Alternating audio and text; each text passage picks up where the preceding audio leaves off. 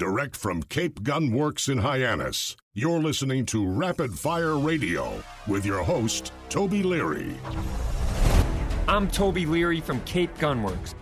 I'm passionate about all things Second Amendment. While I love to shoot, Going hot. there is so much more to guns than just pulling the trigger. A free and armed society is a responsible and self reliant one. Join us to talk all things guns, freedom, and self defense. It isn't just about being armed,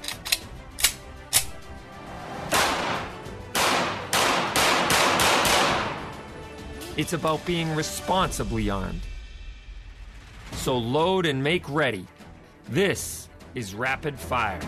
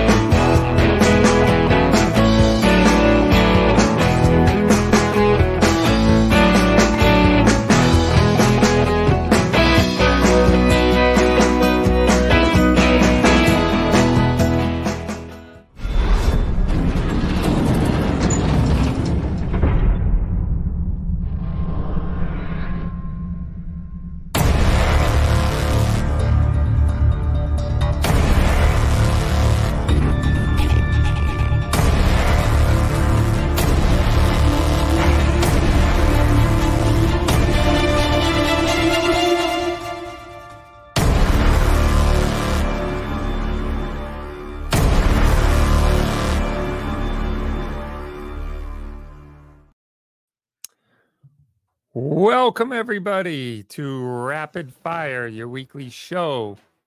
All things guns, freedom, Second Amendment, and self defense. And I apologize for not being here last week. I was in Colorado and visiting with my dad. Um, so, but here I am. Uh, and then this show is sponsored by Vortex Optics and the USCCA. So be sure to check out all of their great stuff. If you've never been over there and checked out any of the uh, offerings that the USCCA has to offer, if you've never been to one of their classes, I, I highly recommend you get signed up today.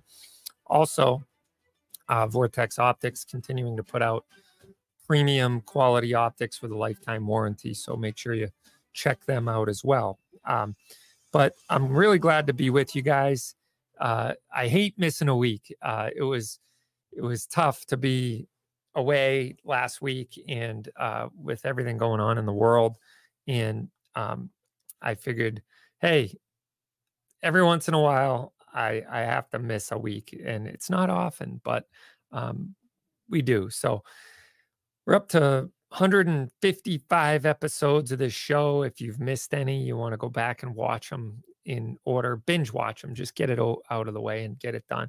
Uh, it, it is sure to cure insomnia on contact.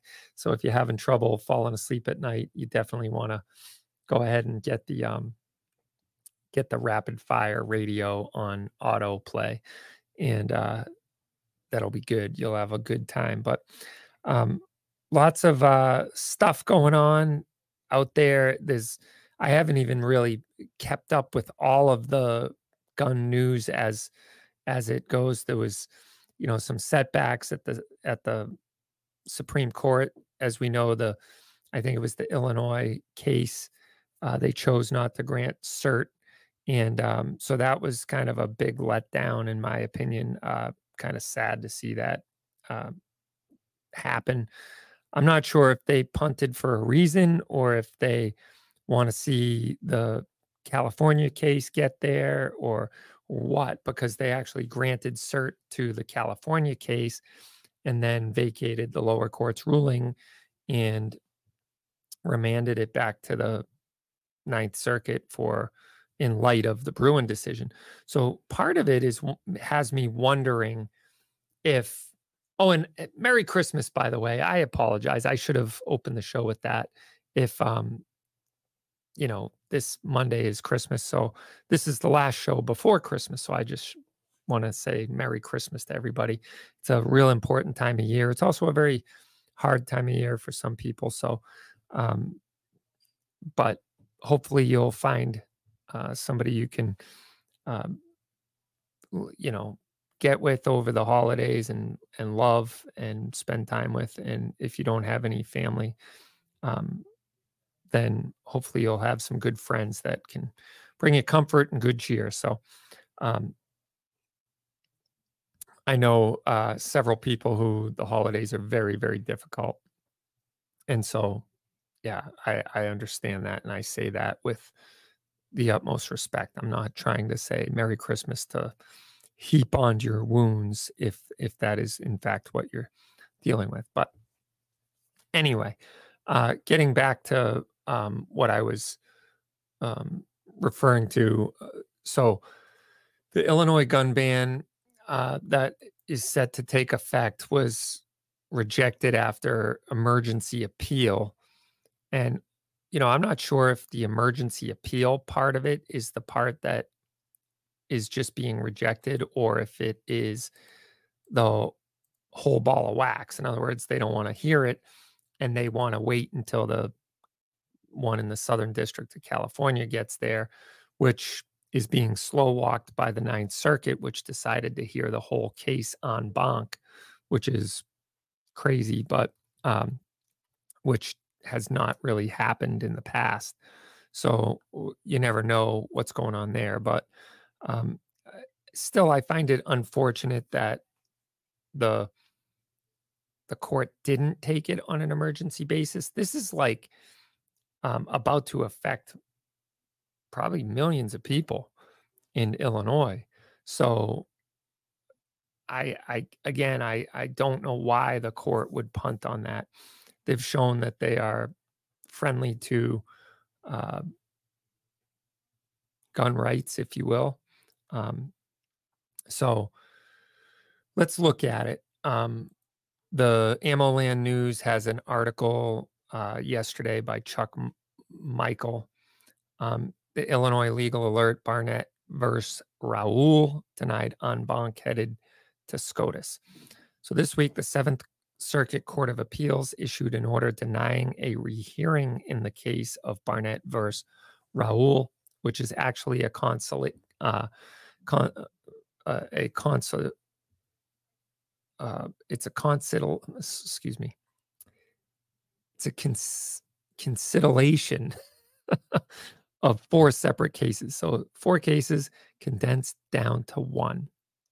Challenging aspects of Illinois gun laws, including uh, PICA, as the order notes, every judge in the Ninth Circuit and the Seventh Circuit passed on granting a hearing on the case despite significant questions about the constitutionality of the regulations at issue. This leaves no choice but to take the case to the Supreme Court 2ALC has actively supported these fights through amicus briefs, and we will continue to do so as the case moves forward. Illinois has been proposing wrong headed firearm restriction for years, all of which promise to pr- protect the public safety, expressed 2ALC President Chuck Michel. The crime rate in places like Chicago tells you all you need to know about how that is working. 2ALC is proud to stand with FFL Illinois and other appellates in these cases as they are critical in defending the right to keep and bear arms in other states as well. I'm going to have to look into that FFL Illinois uh, link there in this article because sounds like it's a consortium of FFLs, which is something I'd like to do in this state. In the wake of the Bruen decision and its requirement to establish historical analogs for modern firearms restrictions, amicus briefs take on a crucial importance in cases such as these. Historical and legal research supports the argument being made, but requires immense time and effort.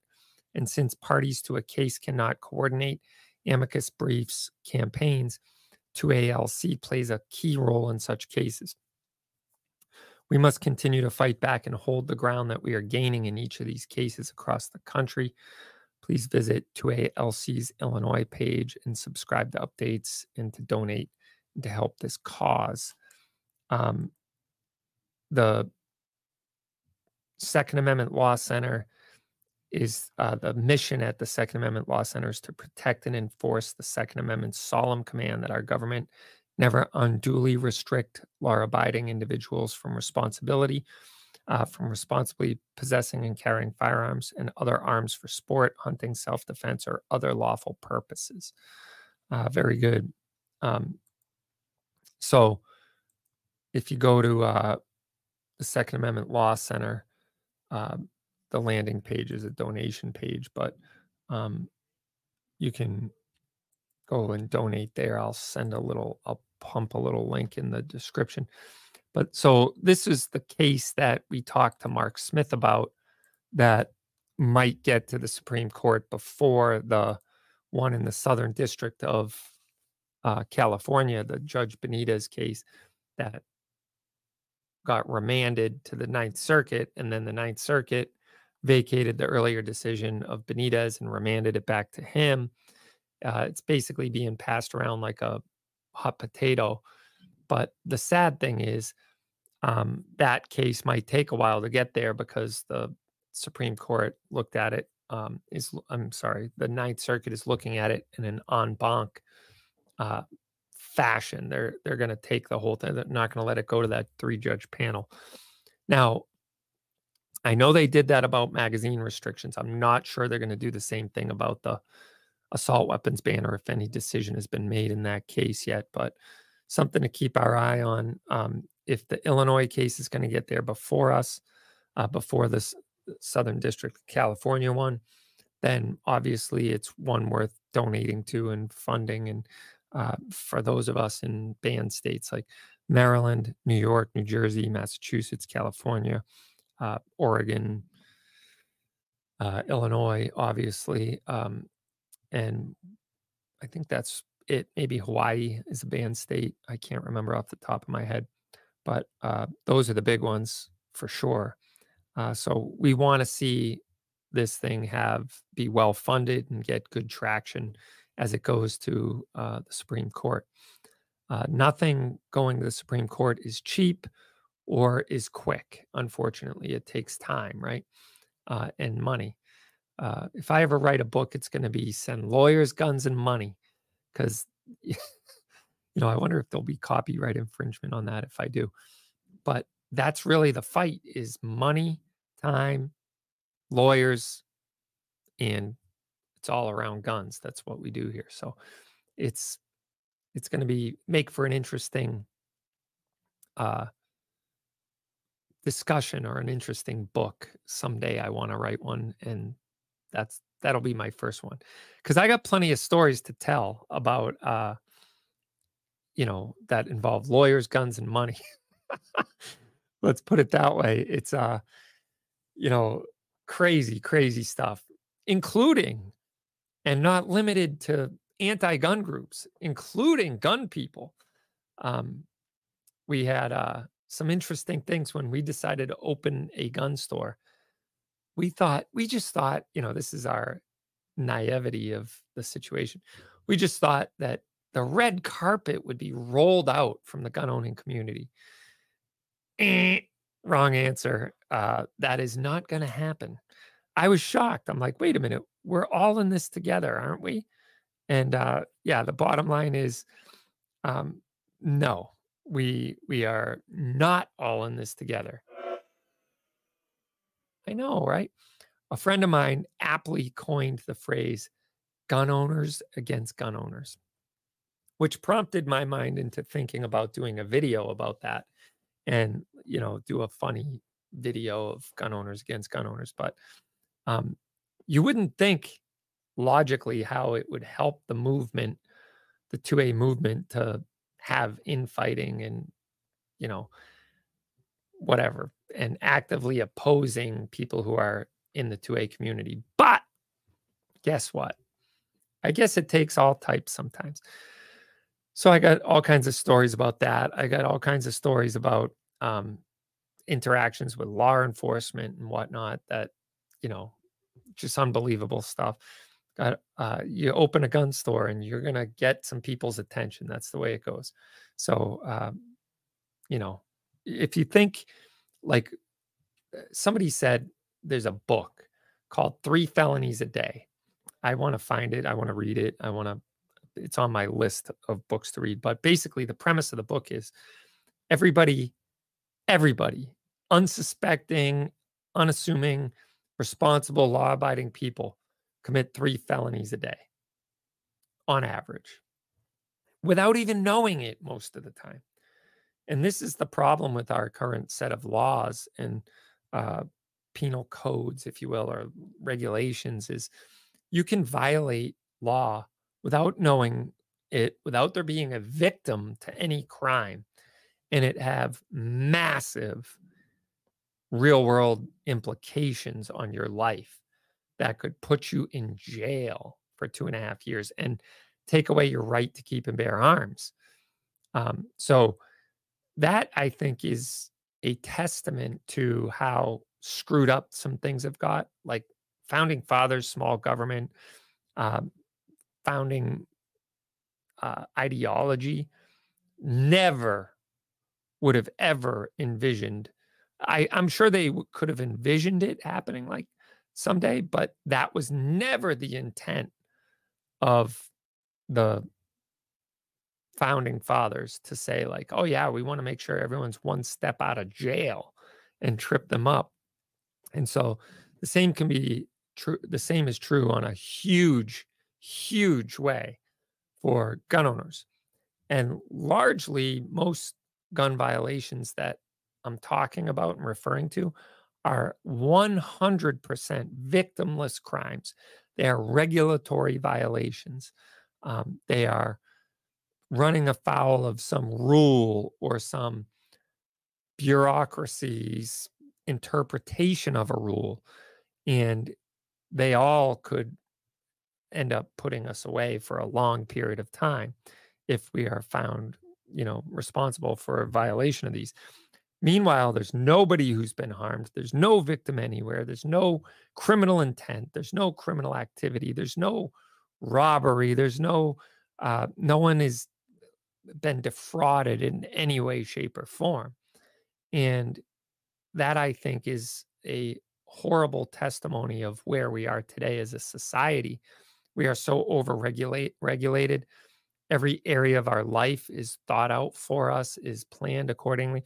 And we got into this horrible, horrible uh,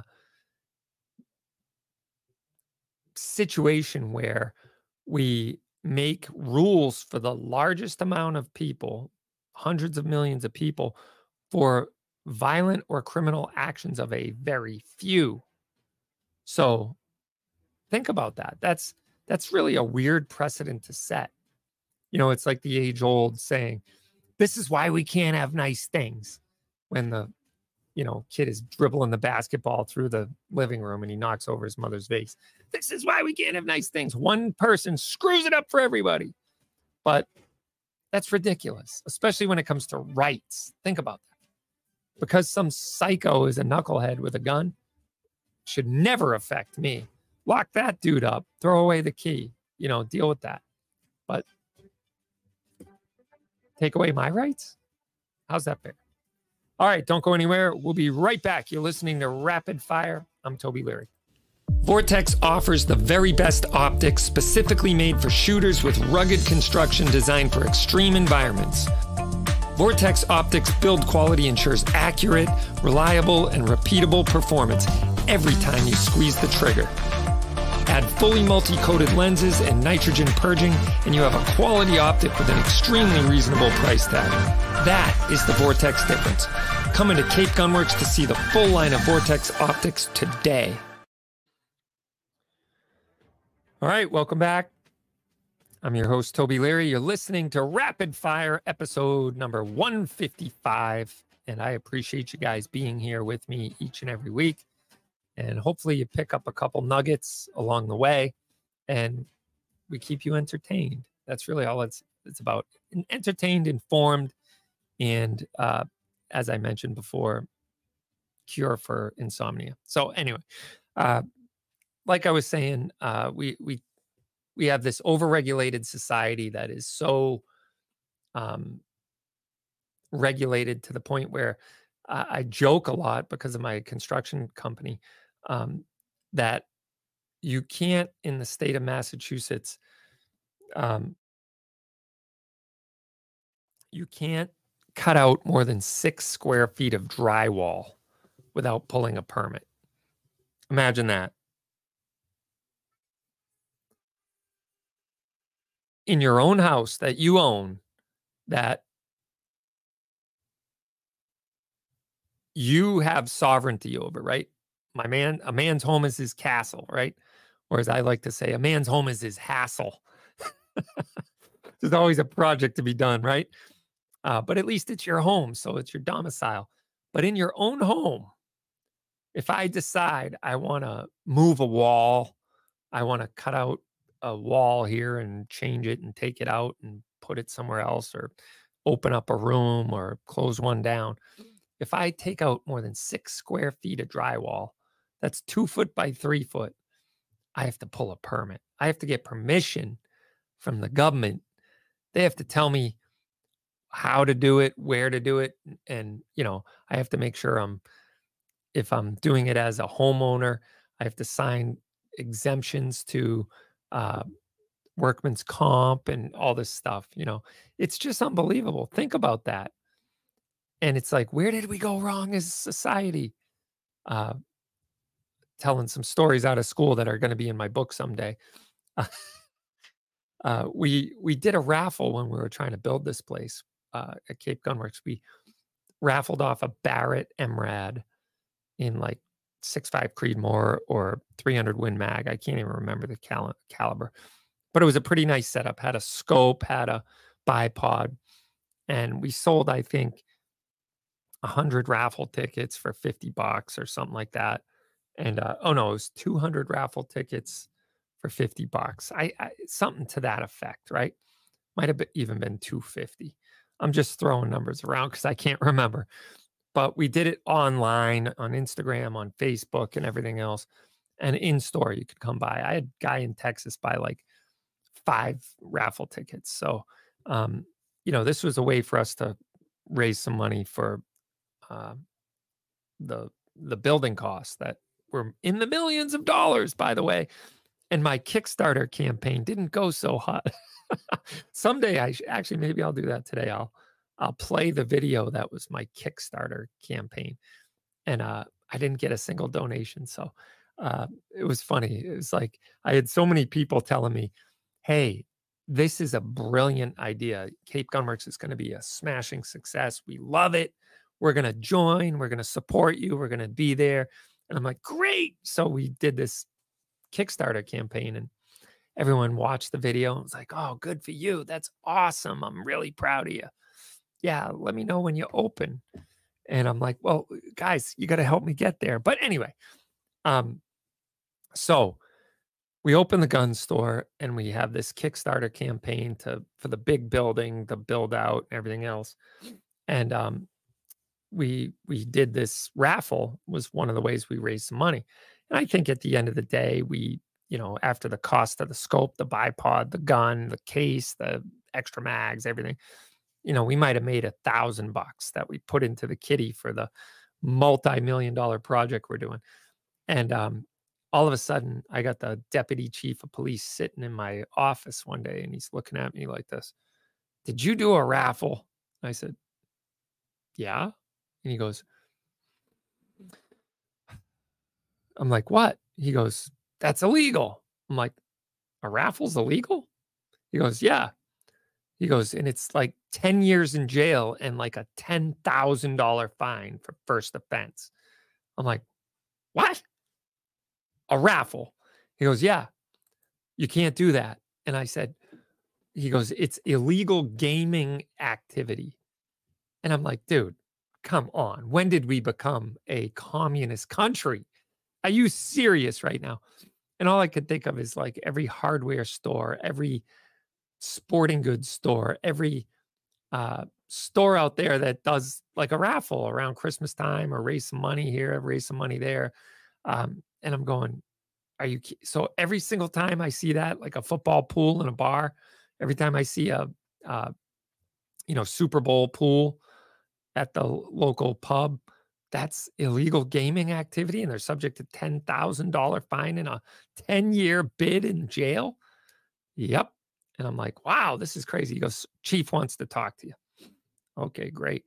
So we go in, Brendan and I, and we sit down. The chief gets up. He's pacing back and forth, back and forth. He's pissed. He's dropping F bombs. And, you know, yeah, your license is based on suitability.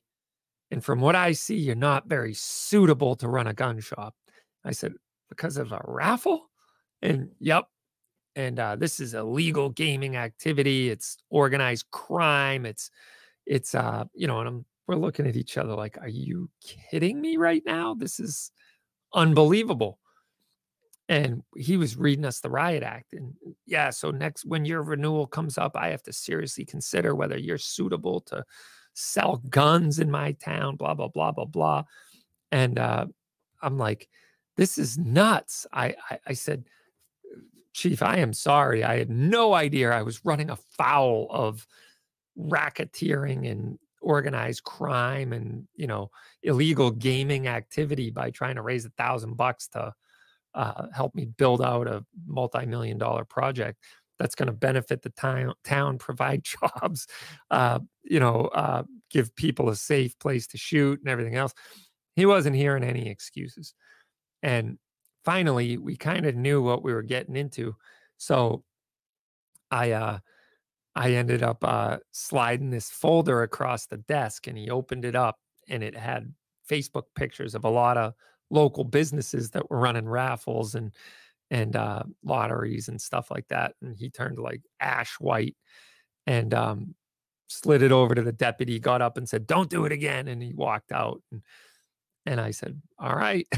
Guess that's so. In other words, if you're going to run a crusade against me and my raffle, illegal gaming raffle activity, you better have a new illegal gaming czar in the town that's going to go shut down every little uh, you know, canoe raffle at the sporting goods shop or win a pair of binoculars or, you know, win a whatever for the bake sale and win this for the Boy Scouts and everything else. So it was it was pretty crazy. So um yeah, that was just one of the many stories that will go in. There's some finer details to it that make it a little bit more colorful, but I figure uh I'll just tease it out there. So someday I'll have to uh have to, but um if you want to keep your guns, send money and lawyers.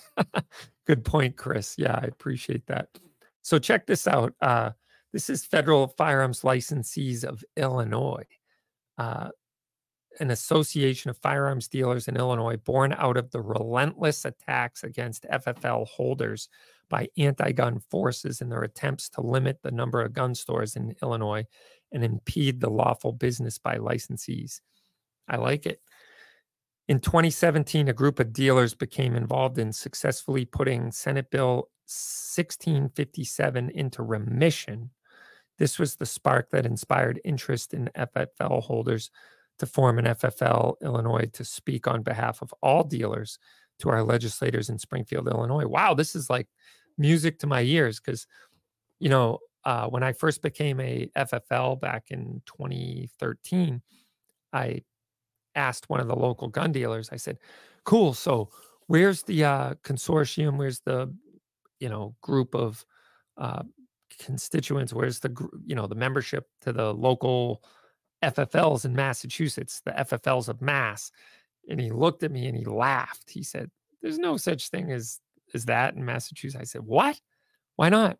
He goes, well, actually, it's funny you say this because somebody tried to do it and they sent out a letter to all FFLs and said, How much would you be willing to pledge a month in dues to support um, this effort? And they heard back from three gun dealers out of 600 gun dealers. They heard back from three that said they would be willing to pledge 10 bucks a month. So that's 30 bucks a month into the kitty to fight gun rights in Massachusetts. And uh, I was shocked. Honestly, I was dumbfounded. I said, This is ridiculous. Uh, why is this not done? And they go, Oh, everyone's competitive and everyone's afraid they're going to take each other's business, take each other's customers. Take. I said, How petty. This is ridiculous. Like, we need to get beyond that and think about the bigger picture. We need to get beyond that and think about how important it is to um, preserve our gun rights and band together because a unified voice speaks a lot louder and a lot uh, lot stronger with many together rather than one reed in the wind you know one voice in the wind um, so i can go out there and you know jump around and dance all i want like an idiot on the hill but unless a uh, movement is created then we're all just dancing to our own tune. We need to be speaking one language, one voice, one accord, you know, to to um, the Senate, to the House of Representatives, to the governor, and have this lobbyist. So I'm going to actually reach out to these guys to really help uh, help us do this because it's way out of my bubble and out of my purview. But uh, I'd like to get this done. Well, a lot a less awful version passed the next session, we were successful during rulemaking in negotiating away requirements that would be impossible to comply with, resulting in a gun dealer licensing act that, while we're not happy with it, won't run FFLs out of business. Now we turn our sights and resources to the assault weapons ban of 2023. Anti gun groups want to blame the lawful gun dealer for the acts of criminals, gang members, and the deranged. They view us the licensed firearm dealer as a co conspirator to the criminal underworld, and they want to run us out of business. FFL Illinois is dedicated to battling this assault on FFL holders by providing accurate information, provisional advisors in the Illinois legislature, and tools to mobilize against damaging bills.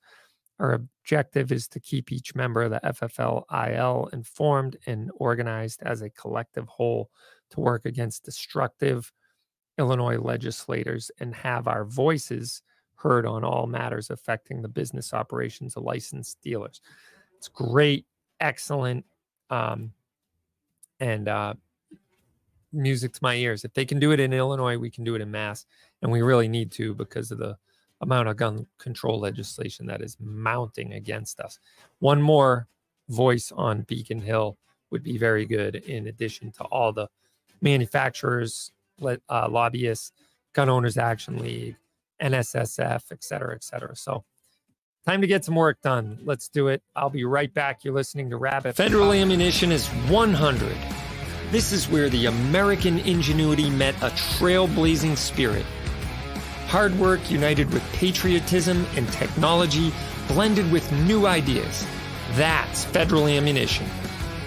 Right here in Anoka, Minnesota born in 1922, made in America, and proud to be the best.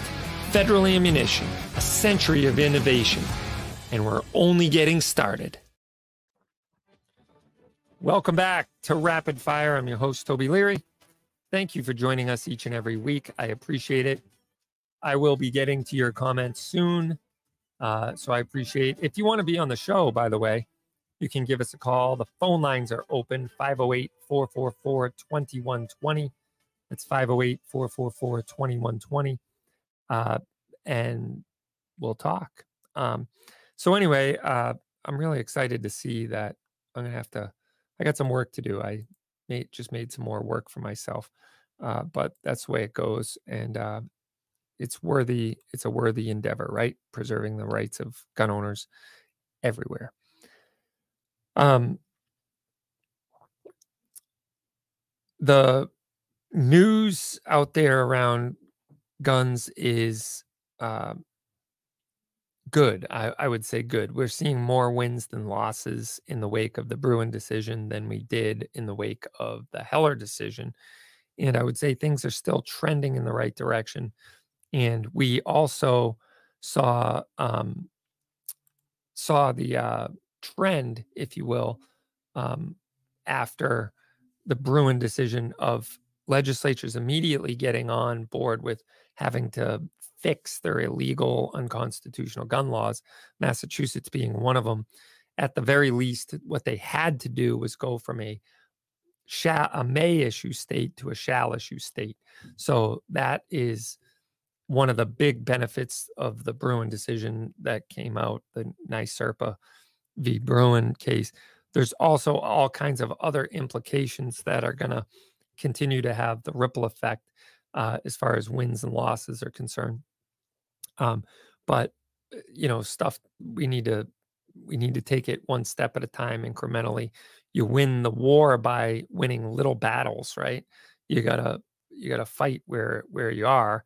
Um, there's battles on the beach. There's battles in the air. There's battles on the by sea. Um, battles on land, and you got to win each skirmish. You got to um, learn from each one. You got to know your enemy and uh, realize that they are not going to be satisfied till total disarmament has happened and that's the the bottom line is is uh you know we we see um uh, you know that is really where it's all going to end. Um so on that front the whole know thy enemy front i want to read to you guys a couple things i've been following on x and that is um the I follow all, and if you don't follow them, you should. But Everytown and Moms Demand and Brady and Bloomberg and all those groups, you really should um, look into it because uh, you'll see what their strategy and their methodology is. Um, but just today, Everytown said, What do all these tragedies have in common? They were all carried out with an assault weapon just a few weeks ago, Senator Heinrich introduced the Gas Operated Semi Automatic Firearms Exclusion Act, which takes an innovative approach to regulating assault weapons by targeting their operation systems that allow shooters to fire dozens of shots in seconds. These weapons are deadly by design and have no place in our communities. Join the chorus of Americans putting pressure on Congress to pass an assault weapons ban and send a message to your senators and representatives with just a few clicks. Assault weapons have been used in nearly all of the country's deadliest mass shootings. It's funny how they leave out a few, like Virginia Tech and stuff like that, where quote unquote assault weapons weren't used, but just regular handguns were like a Walther P22, uh, Glock pistol with 10 round magazines. that doesn't fit the narrative, Toby. That doesn't fit the narrative. So we got to leave that one out. Yeah, the problem is uh, there's in a lot of cases, people don't have the will to fight. And so we end up having uh, them take over and and uh, people hiding under the desk and hoping instead of getting up and fighting uh, you know whenever there's a chance and one of the biggest tragedies of that was as that guy was going through virginia tech he got into the library and he was basically just executing people with a 22 pistol to the back of the head and there was somebody sitting in line just and he said i was just waiting for my turn just waiting for my turn to be executed and it's like, what the heck? Are you kidding me? That's crazy. Like, get up and fight, man. I'm going down with a fight. Um, so, anyway, another one that Everytown said is right now, we're not able to know if there's one gun store responsible for a disproportionate number of guns flowing into our city, but we should know. Mayor B.M. Scott from Baltimore City, which is suing the ATF over improper denial of gun crime data. This lawsuit isn't about taking on ATF. It's about securing access to critical gun crime data for local elected officials who can use it to reduce violence and save crimes. This is the trend, folks, right now. In Massachusetts, even, we're seeing this. Uh, the Senate is obsessing over gun data. They all want gun data and gun crime data. This is, in my mind, a red herring for gun registration and for doxing lawful and legal gun owners. I just read about Cabela's having to give up tens of thousands of 4473s to a anti-gun group. I think it was Bloomberg, if I'm not mistaken. And they are going to have to show the data. A court ordered that they show this gun control organization all of the gun data, which is a total violation of privacy. It's a total, um, you know, violation of every. Uh, here we go. We got a call. Hold on one sec. It is a total violation of every uh, what do you call it? Um, of hold on one sec. Let's see if we can get him on the phone here. Hello, hello. Can you hear me now? I can't. Give me one sec. Uh, all right. Are you there, Don? I'm still here. All Sorry, right. Thank you. Yeah, we got you now, loud and clear. Go ahead. You're first up on rapid fire. Thanks for. Oh, aren't the people lucky today? Yeah. Yeah, no, it, it's interesting, Toby, but the Supreme Court has ruled way back in the early 1920s that any law established in a constitutional republic must have concrete conditions of a problem or an evil that require the law. So, this registration of firearms, licensing of lawful gun owners, again, I, I broached the subject with you, but there is no proof that licensing lawful gun owners does anything to fight crime, nor registering firearms. I mean, it, the, the law is not rocket science. Believe me, I've met attorneys and judges, and they are not rocket scientists. And it's clear in simple language that a law must show a need. And not only that, Toby, but it must be monitored to see if the law is still efficacious and if it's still needed. If it isn't, it's supposed to be taken off the books. Hmm. So I don't know. What do you think?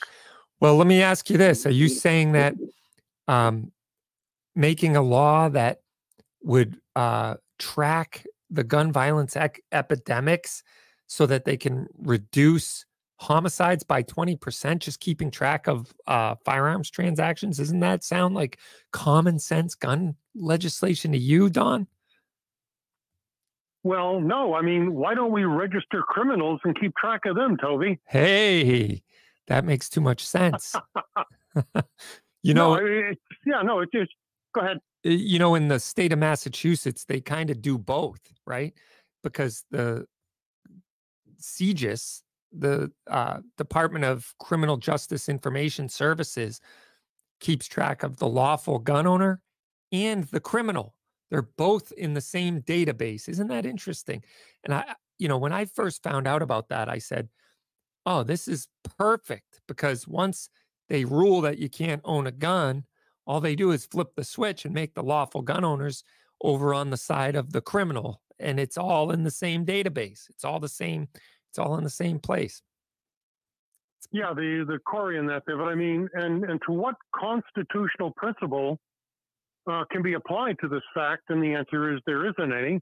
Is it monitored? Does it take and reduce crime? And the answer, keeping lawful gun owners' names in some sort of database, doesn't do anything to stop crime. It's like back in 1998 when that new Chapter 180 came out, and they revoked all the for life FID cards, which are a contract obligation, and it's protected under Article 1 of the U.S. Constitution. States cannot violate uh, contractual obligations, and yet they did. Hmm. Hello. And then the people who had LTCs, the police chiefs then held them to higher standards of the new ones as opposed to the original ones. And that's called an ex post facto law, which is, you and I both know, are unconstitutional. Hmm. And why is it that if you hold a federal firearms license for collecting, I'll say, like, say, machine guns, why do you also have to buy a Massachusetts machine gun license and a Massachusetts LTC to give effect to that federal FFL in your ATF Form 4? Nobody can explain these things to me. I mean, I asked the people in Beacon Hill, my, my elected representatives, and all I get back is silence of a black hole. I don't know, Toby. Yeah, you're you're 100% right. And we all know what it is. All of this regulation, Don, is simply a backdoor gun ban on and an effect to silence and make it harder for the law, lawful law abiding citizen to to exercise the right to keep and bear arms. Yeah, no, and, and, and I always ask this question, Toby, and I'll leave you with this. When did the right to keep and bear arms of the 1775 Patriots cease to exist? Can, can anybody point to a date in time when the right established by the 1775 Patriots for their right to keep and bear arms no longer exists in Massachusetts or anywhere in the United States? Hmm. Nobody can tell me. Yeah. You're 100% right over the target there, Don. And I'm sure they don't tell you because they can't. And there's no reason to get into a uh, argument of logic and reason with somebody who uh, is for those machines of death. So, well, thanks for all you yeah. do, Don. And I appreciate your contribution. No, right. No legislation that violate constitutional limitations, Toby. Mm. Yes. Amen to that. All right, brother. Keep the Amen. faith and Merry Christmas. Will do, sir. All right. Thank you. Merry Christmas. Take care. All right. So if you want to be on the show, call 508 444 2120. That's 508 444 2120.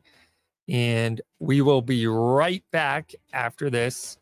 You're listening to Rapid Fire, episode number 155 for Christmas. All right and we'll be right back. Carrying a firearm for personal protection has never been more popular than it is today. USCCA can help fortify your home, sharpen your awareness, and develop your defensive plan. Go to uscca.co forward slash rapid fire to sign up. Your family's safety and security is your responsibility. Go to uscca.co forward slash rapid fire to sign up for a USCCA membership and get special training, legal advice, and legal protection you and your family need.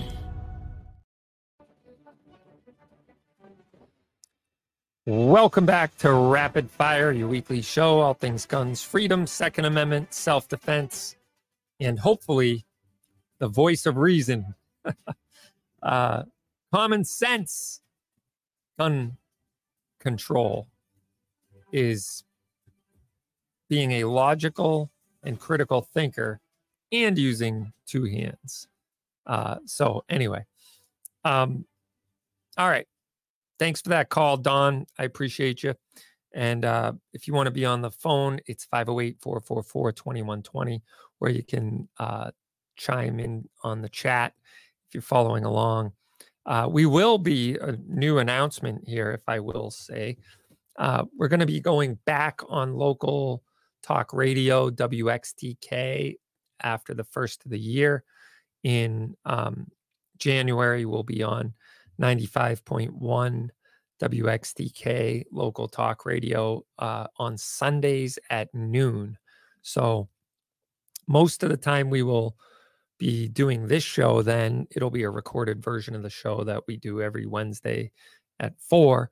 However, I may elect to go into studio every once in a while and do the show live and take calls and whatnot from local people. So all that good stuff. So that's that's coming soon to a local talk radio station. And um, yeah, you can check that out. All right, let's jump in the chat real quick. Um, get to some of your questions. Uh, Hawaii is definitely an anti gun rights state, no doubt about it. I think they're an AWB state, if I'm not mistaken. They might have some sort of assault. Oh, before we do this, I actually wanted to talk about uh, Vermont. The Vermont Federation of Sportsmen's Clubs are, is suing the state. So, a little backstory to why I care about this is when I first became a gun owner, there was one constitutional carry state in the nation. It was in Vermont. Vermont was the only state you didn't need a license to carry, you didn't need a license to buy a gun or anything. So they virtually had no laws. The only real law, I would say, as it pertained to restricting firearms access or infringing upon firearms ownership in any way, shape, or form was regarding silencers and suppressors. So um, they were a restricted item. You couldn't buy them in the state. Now, ironically, they became the 42nd state, I believe, to make silencers and suppressors legal. However, they also ended up doing all kinds of crazy stuff as it uh, with gun laws, which really stinks because um, I thought that the it made a lot of sense to have a state where there's no real gun laws of um, any consequence, if you will, and watch what happens, right? And they were and still are one of the safest states in the country. But since passing the Hearing Protection Act or whatever they called it, they have banned uh, suppressors and they have banned silencers, which is too bad. I'm I'm sorry. They've allowed silencers, but they've banned assault weapons and high capacity magazines, which is like talk about a solution in search of a problem. Um, they don't have a gun crime epidemic, uh, you know, a, whatever you want to call it. Um, and they didn't have people being shot down in the streets or in the schools or in the, um, you know, their cities and squares and whatnot. So anyway, I just wanted to read about that a little bit real quick. Um, so the state of Vermont is a weird place when it comes to guns. Uh, this is a Bearing Arms by Tom Knighton uh, that came out yesterday. The state of Vermont is a weird place when it comes to guns. On one hand, they're a constitutional carry state, which is usually an indicator that a place is pretty pro gun. On the other hand, they've got things like magazine restrictions and waiting periods for gun sales, which are popular in anti gun states. It's confusing to say the least. For the Vermont Federation of Sportsmen's Clubs, it's a problem. Now they're suing the state over those two gun control items mentioned above. They're challenging Vermont's 72 hour waiting period law and its ban on standard capacity firearms magazines. The organization's president, Chris Bradley, says the restrictions infringe on Vermonters' rights to self defense. In a statement, Bradley said, in part, the Supreme Court made it clear that governments may not impose arbitrary and pointless restrictions like Vermont's waiting period and its ban on commonly owned standard capacity magazines. These restrictions unconstitutionally infringe on Vermonters' fundamental right to self defense and must be struck down. And let's be real there's no magazine restrictions or waiting period that isn't going to be arbitrary. In this case, it's 72 hours.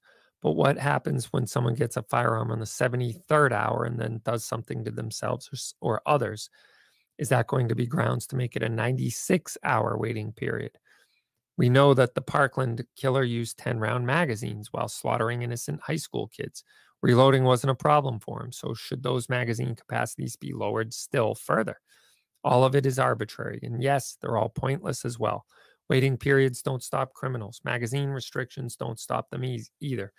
If a Vermont, if Vermont is interested in actually addressing violent crime, this isn't the way. One of the safest states in the nation, but the others are in the top five are all pro-gun states. I'll argue that the reason Vermont is there is at least in part because of constitutional carry being the norm there, not because they started restricting gun rights. Yeah, they were the safest state in the nation way before their assault weapons ban and magazine cons- restrictions um, and their waiting period. Uh, so it's all arbitrary. Um, if Vermont, uh, let's see, restricting what law abiding people can do doesn't tend to impact criminals. Amen to that. They're already breaking the law. Why would they hesitate to break gun laws as well? They do it at every gun controlled state in the nation. Vermont isn't a unique snowflake in that regard. Yet the anti gun voices there are, doing all they can do to make it difficult for law abiding citizens. The VFSC is trying to fight back as they should, and there's no reason for this. And as they note, Bruen is exactly filled with justifications of this kind of nonsense. You'll have to find historic analogs from back in the day to support magazine restrictions or impose waiting periods, and you're not just going to find those. They don't exist. That's because our founding fathers knew better. During the time of incorporation, even they knew better. It's only states like Vermont that can't seem to learn the lesson. Gun rights matter. They do not, however, lead to crime, and restricting them makes no one safer. It just doesn't happen, and it's not going to happen. Um, yeah, that's so true. And you know what was interesting about the um, the joint committee that I spoke at, at in the House of Representatives is that you'll hear a lot. Uh, in by the way, it was the state house um, in, on Beacon Hill. You'll hear all these people from Moms Demand Action and whatnot say like, "Oh, we need to ban guns from playgrounds and polling places because I don't think I should have to be around guns if I'm on the playground with my grandkids or when I'm going to vote. And that just makes us less safe. And I got to tip my hat to Representative Steve Xiarhos, who said, uh, How does that make you less safe? Well, somebody could accidentally shoot themselves or shoot me. And it's like, just because you have an irrational fear of guns in your mind doesn't mean that bad things are going to happen with them. There's three to 400 million guns in this country. And every night they go to sleep safely in the safe and don't go out at night and murder people. Guns don't make you less safe by their presence, by their mere presence. They're they're an inanimate object, just like a car or a knife or a bat or a rope. They all have useful purposes. And at some point, uh, they can be used for evil, but they can also u- be used to stop evil and that's the key. Um, that really is the is the key f- there is just because your emotional irrational thought about what that should be doesn't match your emotional irrational thought um, doesn't mean that you get to have special rights and privileges uh, outside of what my rights and privileges are uh, which have been endowed by my creator and they're unalienable uh, so, yeah, I'm sorry to say, um, I would much rather help you overcome your irrational fear of guns.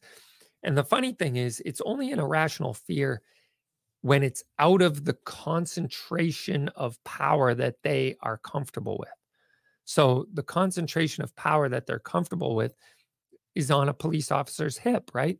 When they're in a Dunkin' Donuts or in the Starbucks and a cop comes in for his coffee, they don't cringe when the cop has the gun on their hip and go, Oh my God, I got to get out of here. There's a gun here. Oh my gosh. They see guns all the time on police officers' hips and they don't have a problem with it. Why? Why do they have a problem with it when it's in civilian hands? And I would say I have more of an, uh, maybe this is irrational to them, and maybe it is irrational, but the thought of only government entities having access to guns scares me more than guns in the hands of lawful, peaceful citizens. I don't like concentrations of power in any way, shape, or form. I don't want it to be just the military has guns. I don't want it to be just the police have guns. I believe lawful and law abiding people should be able to have guns. And uh, the lawful and law law abiding is the part that is the sliding scale that they're trying to get us to overcome or and cross over so that we end up being on the wrong side of history. So we end up in that three felony a day thing and how government is trying to cock a loaded gun and put it to our head and saying, you better not. Because if you do, you're going to screw up and you're going to be in jail. You're going to be fined. You're going to be have criminal record. You're going to be a prohibited person there's no other law or uh, there's no other enumerated right that is hanging by a thread like the Second Amendment is in states like Massachusetts, New York, New Jersey, Hawaii, California, Maryland, where, man, you screw up, you lose your right to keep and bear arms. And that is tragic if you think about it. Um, it's a it's a right that is treated more like a privilege than a right. Um, and that's the big thing I I like to point out all the time is is the fact that we we are treated differently as gun owners in the state of Massachusetts than we are any other segment of society. Um, if I want to go vote, I don't have to pay the poll tax. I don't have to get a license. I don't have to show ID even, which I would be okay with if there's a voter ID.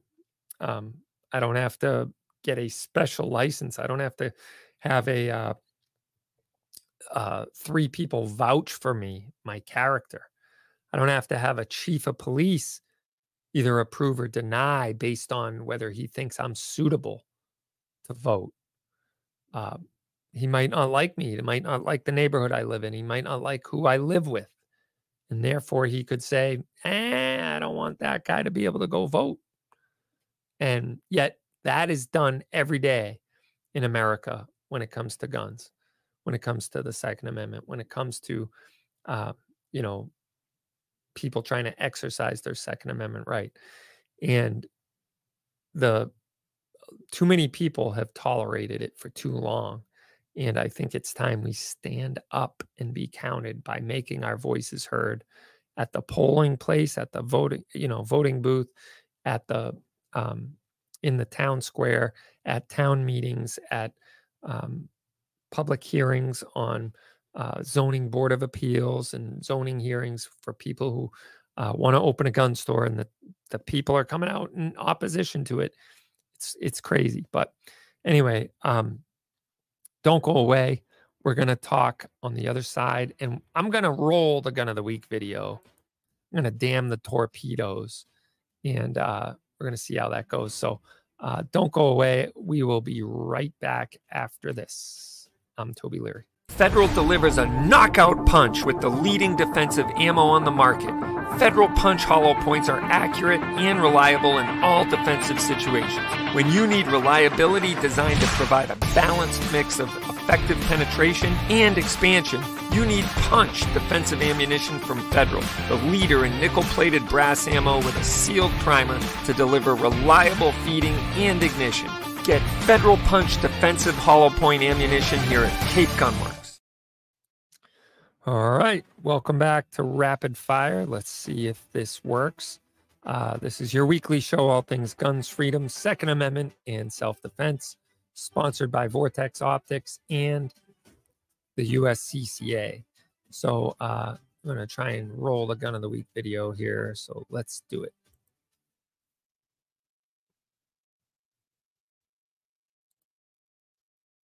Hey everyone, Toby from Rapid Fire Radio, and it's time for another Gun of the Week. This week's Gun of the Week, I think we should look at together. So let's open it up. A lot of people are looking for a good home defense or a competition gun, a full size range gun, and this gun really fits the bill. So check this out. This is the Smith & Wesson M&P 9 Competitor. It is a really cool gun. They put a whole metal frame. So if you're used to the polymer frame striker fired guns, this one they kind of took it old school and made a metal frame, uh, which adds a little bit of weight, although not really. I mean, maybe a nominal amount of weight. It feels almost the same weight as the polymer frame guns. It still has the interchangeable backstrap like your polymer frame guns. Comes with the extended mag release, the flared mag well. It's optics ready. It comes with a nice tritium fiber optic front sight, blacked out rear. So it is ready to go for competition. So comes with four different magazines. A lot of times you're changing mags on the fly in competition. And uh, these are also already massified. They're 10 round mags. So there you have that. You'll see that they stick down a little bit so you can still pull them out of the gun if you get one stuck in there. So that's a good feature because the magwell sometimes gets in the way of that. But anyway, this week's gun of the week is the Smith & Wesson M&P competitor. Let's go see how it shoots. I'm curious, so Let's go check it out.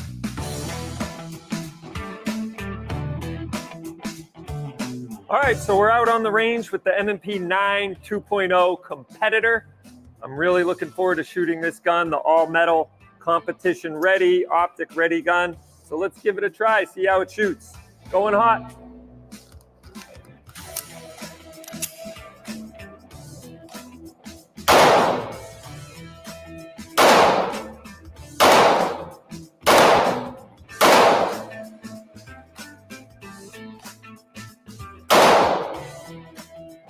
That was very nice. So let's put a couple more down range, see how it goes at a faster rate.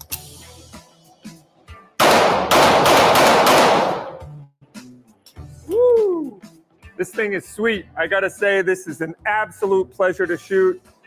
Very accurate, nice trigger, and uh, I think you should have one. So come on down to Cape Gunworks and check out the M&P 9 2.0 competitor. It is pretty sweet. Super cool gun. Thanks for tuning in. We'll see you on Rapid Fire. All right, welcome back. Hope you guys enjoyed that. And uh hold on, I gotta remove remove the other thing here. And uh so here. All right. Uh cool. I gotta stop the screen share. That's what I gotta do. I'm learning. I'm learning. You guys are learning right along with me. Uh it might not be the most polished show on on the interwebs, but it's a fun one, right? Hope you guys enjoy it. Uh, I enjoy doing it. It's awesome. So, all right, as promised, we're getting right to the comments, and uh, let me know if you guys have anything you want to talk about in the comments. You can also uh, jump in on the phones. It's 508 444 2120. All right, here we go. Idea have John Richardson on for a chat. His blog is called Lawyers, Guns, and Money. Dang it. Somebody already stole my thunder. Let's do it. Put me in touch with him, G Webs, and I'll make it happen. Uh, Lawyers, Guns, and Money is my, I joke with my kids whenever I play the Warren Zevon song. I'm like, this is my anthem. This is like the story of my life. So uh, I'm all for it. And I don't know who John Richardson is, but let's do it. I'll have to check out his blog. Um, I'm game, and uh, anyone who has a blog named Lawyers, Guns, and Money, he must be a friend of mine. All right. Uh, thank you, Psychoni Art. I will someday do that, and I'm glad to know that at least one person will read it. Um, I don't know if my wife would even read it if I wrote it, but maybe she would. Yeah, I think she would. Should help me. So um, not because she doesn't love me, but you know, it's just not her thing. So I'm glad I'm back too. Thank you very much, much Chris. Uh, and uh, yeah, we're all doing great, Duncan. Uh, let's see. Um, that's what shooting nine millimeter does causes division among gun fo- folks. It's a shame. Yeah, uh, I see what you did there, and I'm not taking that bait. Not at all. Not even a little bit. Um, and you can't tell me shooting nine millimeter isn't more pleasant than other calibers. But I just did what you tried to do, and I said I wasn't going to do. So, anyway, here it is the book that I was mentioning Three Felonies a Day How the Fed Targets the Innocent by Harvey Silverglate in 2011. Thank you for that, G Webs. I am going to get that book maybe in my stocking and read it. Um, Thank you, Vinny. I appreciate you and uh, glad you're listening. So, you know, it's funny. I joke all the time. People come in and say, "Oh, I hear you on the radio," or "I talk to you," or you know, on the I heard you on the Grace Curley show, I heard you. And I say jokingly, but I'm really not joking. Thank you for listening. At least I know I'm not talking to myself. So uh, it's always nice to know that there's other people out there and that are listening. And if if not, it would be a little weird, would it not? Um, talking to yourself, I guess, is considered a condition in some uh, health circles. So I try not to do that. LTC held over our heads like nothing else. You're right about that, ASD. It's um, it's definitely held over the head, and uh, it's sad that that's the case. Um, let's see. Uh, still in Holyoke, Holyoke, Mass. The wait time for an LTC appointment is three months. That's crazy. And uh, when we need another three months to have it in your hand, that's crazy, Ray. Um, justice delayed is justice denied. So what about rights delayed? I would have to say their rights denied, right? Um, and yet, so many people don't see a problem with that. All of the moms demand, Bloomberg, Giffords, Everytown, Brady, uh, they're all on board with making sure you have to suffer to exercise your right to keep and bear arms. Um, we need to unite to build a militia to fight together. That's an interesting thought and concept, Ray. Um, you know, I remember the militias of the 90s, the early 90s when I was a gun owner. I remember thinking about these guys and being like, I don't know if I'd be friends with them or if I'd be like horrified by them because I really didn't know what they were all about. But the bottom line is, I remember thinking, like, eh, it sounds complicated. It sounds, you know, just like the Boy Scouts for adults. you know, I, I, I didn't really form a, a, a great opinion of it, and the media hammered of militias as these right wing extremists, white supremacist groups that you know train in the deserts, train in the mountains. They hoard supplies. They go up there and play GI Joe in the woods, and and uh, they're just waiting for a reason to pop off against the government. But that was the perception of them in the media. And I have a sneaky suspicion that most of them were probably, you know, kind of geeky prepper guys that all could rally around a single set of, um, you know, like a single mission statement.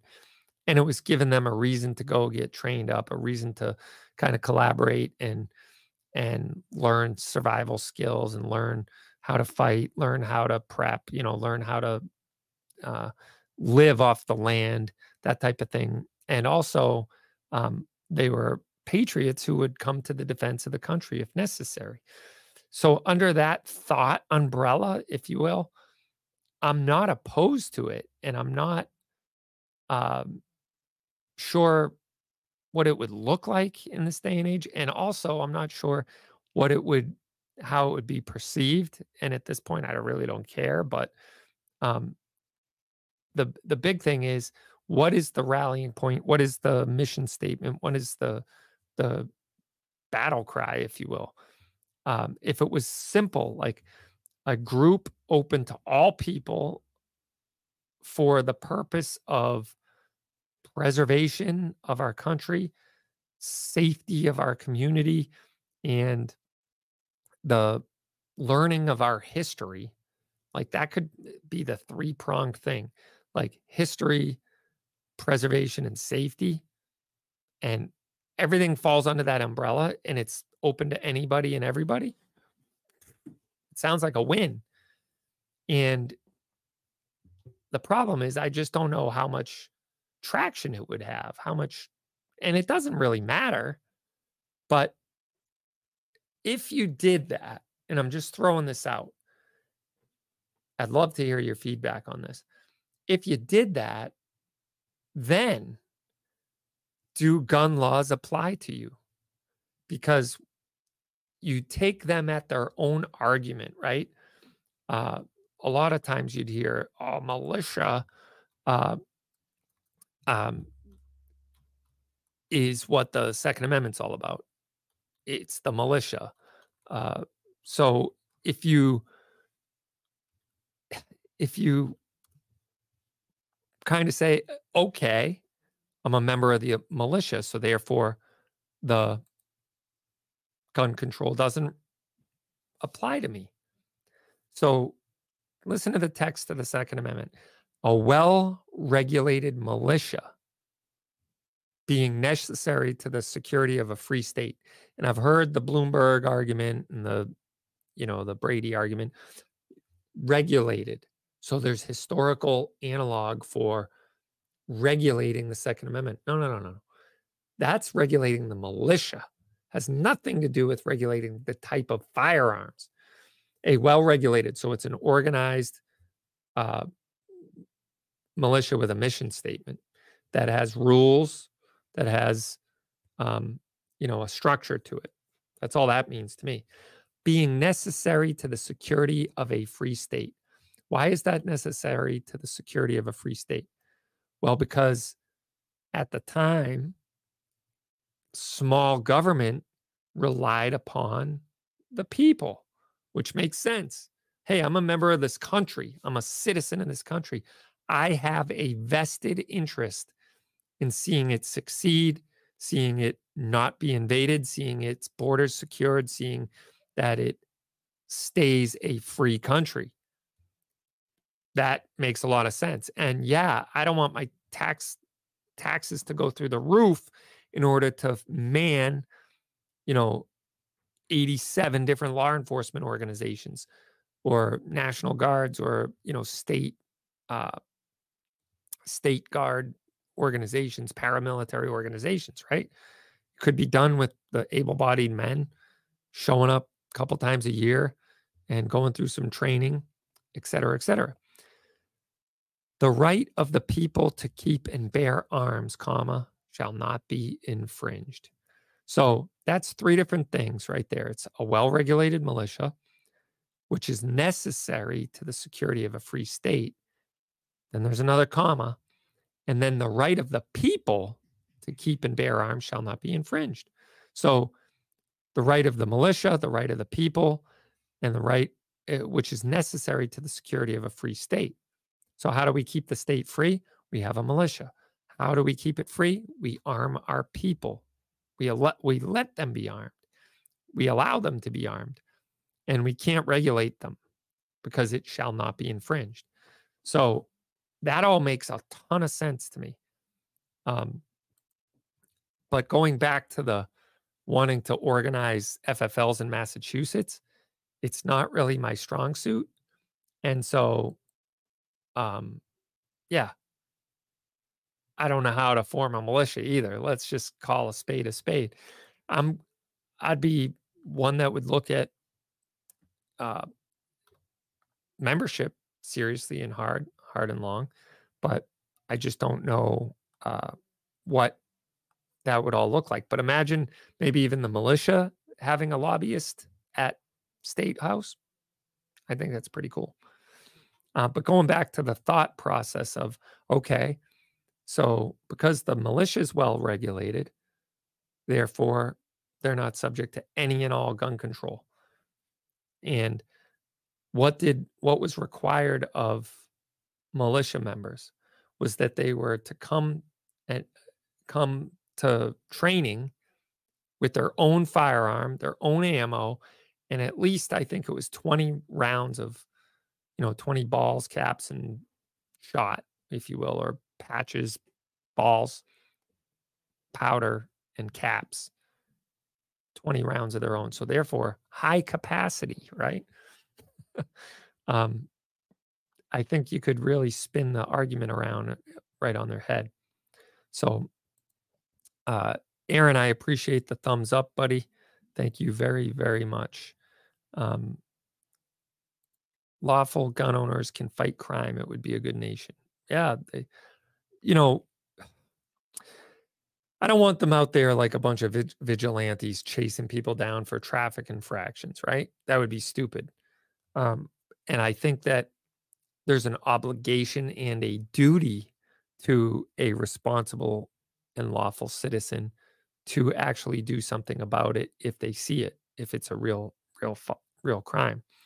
Um, they they can intervene. You can come to the defense of somebody else, um, but you know your life will have changed forever. So um, that brings up a good another whole topic for discussion. Um, when will be we be getting some Spear LTs? I have no idea. Um, that is something that I wish I could get right now, but unfortunately, um, they're sold out everywhere I go. So that would be cool if I could. But um, how you doing, CNT? Good to see you. Um, hope all is well. Uh, question Sig Spear or Daniel Defense? Well, it depends what state you live in, Blockhead. If you're in Massachusetts, you're limited to probably the Sig Spear. Um, I don't know if I lived in a free state, if I would choose to get the Sig Spear over a traditional AR 15. That's a good question. Um, the Daniel defense guns are almost as pricey as the Sig Spear. Uh, the Sig Spear is a piston driven gun, which I am a little partial to, even though I don't own one anymore. Um, I love the Barrett Rec 7. Uh, I like the primary uh, weapon systems. I like what was the other one? Um, there was one called a Bear Defense or Adcor Defense. The Bear was the piston driven AR. I had one of those. I sold that. Um, if I was ever to go back to a piston driven gun, it would probably be the Barrett Rec 7. Uh, and if it was a Barrett Rec 7 or the Sig Spear, I'd take the Barrett. Daniel Defense just doesn't do much for me. I don't know. I probably am ruffling a lot of feathers by saying that because there's a huge fanboy base or fan base for um, Daniel Defense. I just don't know what it is. I, I've never liked them. I don't like their hand guards. I don't like their grips. I don't like their stocks. I don't think they're a, an aesthetically pleasing gun. Um, just personal opinion of it. I'm not saying they're not good guns. They are. Um, but I just don't know. And I don't really know what it is about them I don't like because they function well. They they're robust guns. And uh, you know, I know they're well made, but they just never really did it for me. I don't know why, and I don't know what the reason is. I'm in a world full of ARs. I if I was going to spend 2500 bucks on an AR, it would not be a Daniel Defense. It would be probably the Barrett Rec 7 or a LaRue, which I do have. There's one sitting right if I can right there. That's my LaRue. And that LaRue is not the model that I actually want. I want the LaRue uh, which has the detachable handguard and a quick barrel change system. That's the Predator, which is a, you want to talk about bulletproof gun. That thing is robust. Um, Mark LaRue was a nuclear machinist. And so he makes stuff to ridiculous tolerances. But um, one of the big things that LaRue did that outshines them all, in my opinion, is the end of the upper receiver is mated to the handguard and they match up and screw together.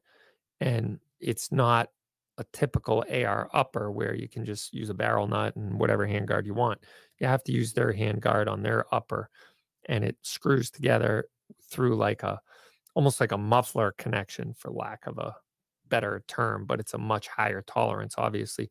It's flanged c- connection and i love that because there's nowhere for it to go and the PredatOBR is very similar except instead of screws it uses clips that like spring clips that kind of lock it down and hold it tight um, and I really like the versatility of that, the takedown version, if you will. You can take it apart with it comes with a little wrench and you can unscrew the barrel nut real easily and take it down and put it in like a roll and roll it up into like a 12 and a half, 14 inch package or whatever that then you can quickly put it together. So anyway, um, I don't know where I got off on LaRue, but uh, that's my answer. So b- basically, Blockhead, if I was had to choose between a Sig Spear or Daniel Defense, it would be the Sig Spear, I think.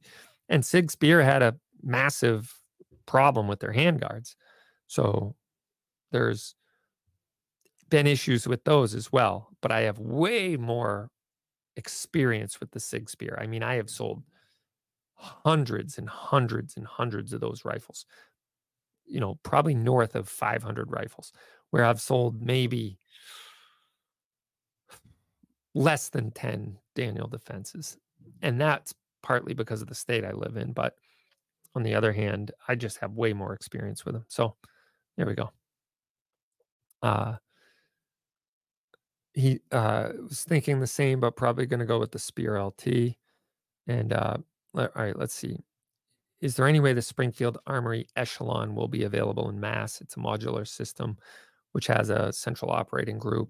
Is the serialization part? Yeah, it's very similar to like the SIG 320.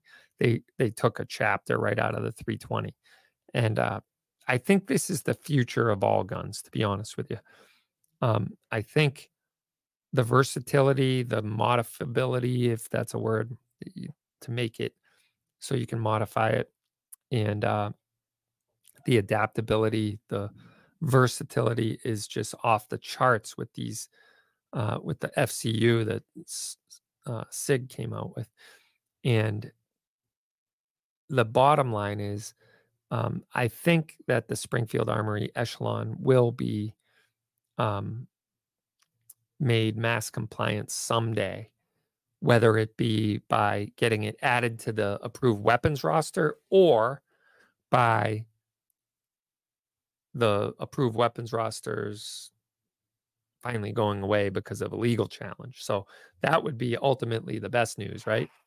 Yeah. yeah, let's make that roster bad history because that's exactly what it is. And in fact, um, the let me think about how to say this, but um, that is being challenged by Firearms Policy Coalition in Massachusetts, and it's already been challenged in California. So uh, that's another case before Benitez in the Southern District of California. I think there's actually two or three cases in the Southern District of California. I know, um, like San Diego gun owners are have challenged it and whatnot. So there hopefully is going to go up the chain rather quickly to the Supreme Court. But again, you know, send lawyers, guns, and money. That's all it takes. Uh, Kevin, there is not a shortage of ammo right now, nine millimeter ammo. Um, but powder has gone through the roof, according to Vista, and it is going to get more expensive. I don't know if it's going to get uh, scarce again, but it's going to get expensive. Um, yeah, that's true too. Uh, that the Echelon is already shipping with 10 round versions. So that would be great. I'd love to see that. Do law enforcement only guns in Massachusetts apply to active military? Only if the military unit you serve in has powers of arrest. So if you're just a admin or a ground pounder or regular soldier, no. But if you're military police or you're some sort of like Coast Guard boarding agent or um, something like that, where you have powers of arrest in the line of duty that you operate in, then yes, it does. But unfortunately, if you're like an equipment engineer or a you know fuel technician or something like that, no, unfortunately. Vermont sadly is as bad as Connecticut, Mass, and Rhode Island for Second Amendment law bills from the Berkshires. Yep. Uh, well, thank you, Bill. Uh, I, they're not quite as bad as those states because they still don't have a licensing requirement, but they're quickly catching up on all of the other issues. And Vermont was an, an interesting anomaly for a long period of time because they were a very liberal rural community that um, largely put people like Patrick Leahy in the Senate, right? Uh, Bernie Sanders comes from Vermont. Uh, they were never really a strong Republican stronghold or a right wing area. However, the people there are very common sense, nuts and bolts Americans that are you know, roll up your sleeve, get it done, and hardworking people that just want to be left alone. And most of them hunt. Most of the state of Vermont owns guns. So they were this interesting community where they were very liberal leaning, but very favorable to gun ownership and gun laws. And again, all that changed in the last 10 years, unfortunately. But, you know, again, it's a solution, it's virtue signaling, it's projection, it is trying to do something. It's the do something crowd that is ruining gun laws for everybody, really. They all think that by restricting you and I, they're making our our streets safer when nothing could be further from the truth. In our history, think about that. In our nation's history, there was a time when you could be fined if you were caught walking to church without your firearm, without a gun. If you were walking to church on Sunday morning with your family, going to meeting, and you didn't have a gun on you, you could be fined. Why? Because there was an active threat against you for being attacked um, by bandits, by Indians, by uh, you know those people who are going to cause you harm along the way. And the state recognized, hey, we can't be everywhere every time. You know, we're not going to ride piggyback on your way to Sunday morning service. So carry your dang gun.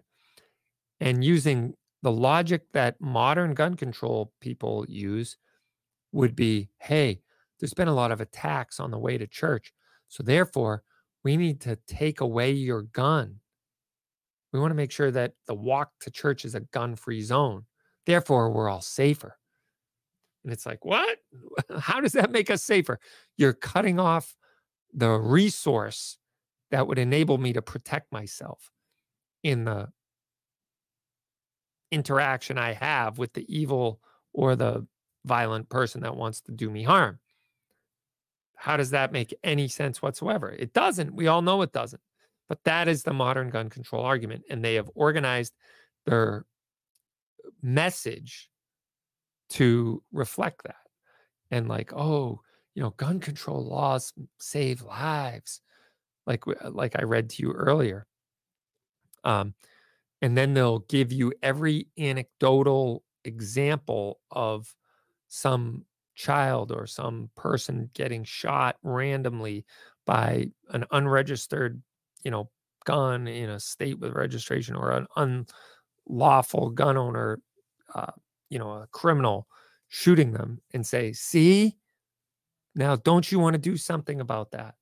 And don't you want to give up your guns and make it so that it's like, no, I don't, because it's not going to matter. I'm not the problem. Hello. Anyway, thank you. Merry Christmas to you and to all a good year. God bless us, everyone. I shot the Spear LT at the SIG Academy, and I feel like uh, I'm just un- indecisive. Our 590 retro grades around. I need to get myself a Christmas present. Um, I don't have any. Uh, we had a bunch, and I don't know. I might be able to get you one. Um, let's see if I can. Uh, that's a good idea. Good use of technology during the show. Um, let's see, 590 retrograde. Um, looks like they're all out of stock right at the moment, but let me just check my there's a couple different models. There's the one with the like heat shield um, and bayonet lug, and then there's the one without the bayonet lug and the heat shield. So let's go for the bayonet lug and heat shield and see what that one is. But I don't know if anybody has them, but if they do, we can make it happen for you, Davey. Look at that. I'm I'm trying to do a special order while we're live on the air here. That'll get you bumped off something, I bet. Um, let me see if any distributor has them. Yes, I could get you one. I could get you the 590 retrograde persuader with the 8 plus 1 20 inch barrel, bayonet lug, and heat shield. So if you want it, Davey, we can get it. Yeah, look at that. I feel good about myself right now. uh, so yeah, I could do it. Let's do it. I'll send you a link so you can check out the one I, I can get you. Uh, and you can see if you want it. Give us a call. We'll do a special order and treat yourself to that Christmas gift. Dang it. All right. Um, you'll absolutely love the Spear LT. Order one from Toby. Thank you, Steve. You got yourself one of those. Um, and you love it, right? Uh, I do like the fact that the Spear LT has great handguard, plenty of room for accessories. It is a little on the heavy side, I will I will say that, but that should work to its advantage of being a more robust platform. That's that piston platform, but you know, there's a lot of heavy metal on that gun. I'll just call it that. Do I think the large the Springfield Echelon will be on the large capacity list? No. Um, if they ever add the Spear, the Springfield Echelon, it'll be on the approved weapons roster. Uh, they really don't even update the large capacity list anymore. I don't know when the last time they did. Um, Free State suppressor is the first thing on the list. Houses on the market. Oh, that's too bad, Duncan. Um, I understand the sentiment, but I hate to see good 2A people go. We've already lost half of the 2A community in Massachusetts since 1998. We used to have 1.2 million gun owners in this state. Now we have 600,000 and less by the day. Um, so, you know, once once uh, the eagle has fallen, it's going to be real tar- tough to claw back our rights. So, wish we could get the HK MR 556 here. Me too. And I don't even think they're importing these guns anymore, Chris. Um, I actually have one in the shop uh, for LE sales, and it is a serious gun. But I haven't met too many cops that are willing to drop 3,500 bucks, but they're pretty sweet. Um, yeah. Uh, you know, that's a good thought. If I could buy the modules, yeah, we absolutely could, Duncan.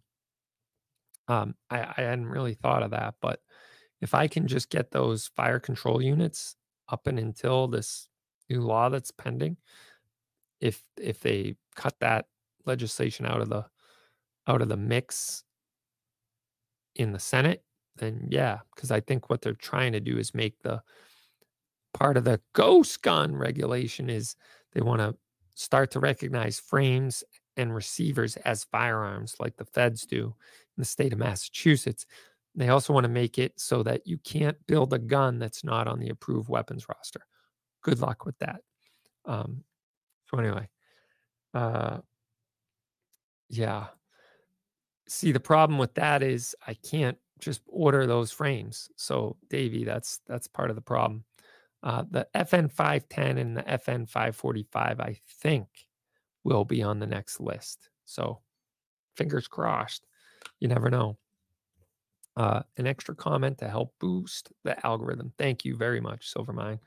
Uh, the American Suppressor Association. Um, that's a good good one to join uh, because you definitely they have organized some really good gun laws in this in the United States. I think they had a big deal to play in uh, the Vermont legalizing suppressor ownership. Uh, suppressors be, not being legal in all 50 states is just absolutely asinine and ridiculous. Um, that's, uh, in my opinion, a very, very ridiculous law because basically all it does is reduce the decibel rating by 26 to 29 on average, which is like putting a pair of muffs on. And I would actually like to take anybody who thinks suppressors are a bad idea to my range, and I'll have them shoot my 556 with a can indoors without hearing protection. Let's do it. I'll I'll I'll take anybody who thinks it's a bad idea. And they can listen to their ears ring after shooting with a suppressor. Um, they wouldn't make the walk to church uh, gun free. The church is the problem. They'll outlaw going to church. Yeah, that's true. Uh, anything's on the table. Anything and everything is on the table once guns are off the table, if you know what I mean. Uh, front runners, North Carolina, but Tennessee has some nice options too. Moving closer to family on the Ridge Parkway area. Well, if you're moving for all the right reasons, I get it. But if you're moving for to get out of gun hell, then stay and fight because gun hell is going to come to every city and state someday. Um, but anyway. All right, Davey, come on down, bud. When they make really strict gun laws, uh, drug laws, they succeeded in keeping drugs out of the hands of criminals. Right. The war on drugs was a raging success. Uh, in fact, um, had they not just rescinded the, the DARE program, uh, Hunter Biden never would have fallen afoul of the law in the gun gun uh, drug world or the gun world, right? Um, obviously, that's being facetious. However, um, your your argument is well received because the the point is making a law to affect the behavior of criminals never works ever right? Um, both states have great 2a organizations grassroots north carolina and tennessee firearms association. Yeah they are you know i'm jealous i'll be honest i'm jealous. Someday i'd like to just buy property in a in another state and then you have the ability to buy guns in the other state if you buy you know own land or a, or a dwelling in in another state i'm actually seriously considering north dakota i know a guy who found some of found some law and maybe someone can fact check me on this but they say that in north dakota they have a vagrancy law that if you spend one night in a hotel in North Dakota, you can declare your residency there. Um, that sounds a little bit of a stretch to me, but if you could get uh, an apartment or a you know townhouse or a condo or a or a raw land or a or a raw land and put a trailer on it or something and have a place you visit once a year to check on the weeds, make sure they're not growing. And uh, you could make residency there. You could participate in their election. You could um, have be afforded free state status, and all the gun laws of that state would apply to you. Then sounds like a win. I'd register my vehicles there. I'd you know visit it once a year and check on it and make sure all is good. Maybe you could rent it out. Maybe you could, um, you know, do an Airbnb or something and just go there when you want. All I'm saying is, uh, it seems like uh, I got to really look into that further. It's not a state that I actually want to move to, but they have a lot going to for it. Um, as far as you know, financial issues, situations and and all that. But and I don't know what the cost of raw land is there, but it'd be cool. Um, Patrick, let's see here. Uh, all good, Patrick. And it's been in the plan for some years. I hate leaving the state. There are some good folks here, uh, you know, like Cape Gunworks. All right. Well, thank you. I appreciate that, Duncan. Um, this is an interesting question. What's my thoughts on cockfighting? It's immoral, right? She's, you know, I, I don't know uh, enough about it. It seems like it is. Uh, if it's all just for a gambling reason, it sounds very uh, barbaric. Um, however, the only thing I would say is, and this is my ignorance speaking, but if there's certain breeds of roosters that like were born to fight and they don't then that could be just as bad in some ways right i mean that sounds stupid but it if you think about it um like my dog is born to hunt the breed i have you can't buy the dog if you don't hunt it because it would be detrimental to the breed. It would be detrimental to the dog if he doesn't do something in the form of work that is part of its nature. And it is a fanatic about smelling for animals and finding animals and flushing birds and you know chasing bunnies and tracking deer and whatever so um i don't know enough about it to be able to weigh in on it from a moral perspective it sounds pretty barbaric to me but if it's solely to whet somebody's appetite to bet and you know uh, game or gamble over it yeah i don't think we need that in a society but whatever. I'm pretty libertarian in my view. Uh, as far as i'm concerned people should be left alone. If they're if there's like legit cruelty to animals like they're getting their eyeballs popped out because they're fighting these things and they're killing other birds and they're suffering in the process just so someone can have a good time and smoke a cigar and bet and try to make 500 bucks eh. i mean there's also deep rooted traditions within societies you know i know in some of the asian cultures there's cockfighting is runs deep you know and maybe that's you know i don't know it, like i'm not against bullfighting and I know that results in a bull suffering painfully. Um, I'm kind of against dog fighting because I, I don't like the thought of it. But also going back to the breeding issue, like certain dogs are bred to fight. And if they don't fight, they're just, they have no quality of life. They're miserable existence. Now, if they do fight, they have no quality of life and a miserable existence as well because they're getting their faces ripped off by other dogs. But that's the drive in them to go and get up and, and get after it. And I know there's no excuse in my mind for pitting one dog against the other, except if the dog was bred for that reason. It, it's not going to be happy unless it's doing what it was bred for and doing what its nature is. Um, so, you know, I I read a whole book about that that kind of changed my perspective on that. And I don't know why I'm taking so much time on this. This is not a subject of grave importance, but um, I forget what the heck the name of the book was. Uh, I think it's The Heart of a Fighter. And it talks about like a modern fighter, a ancient fighter, et cetera, et cetera.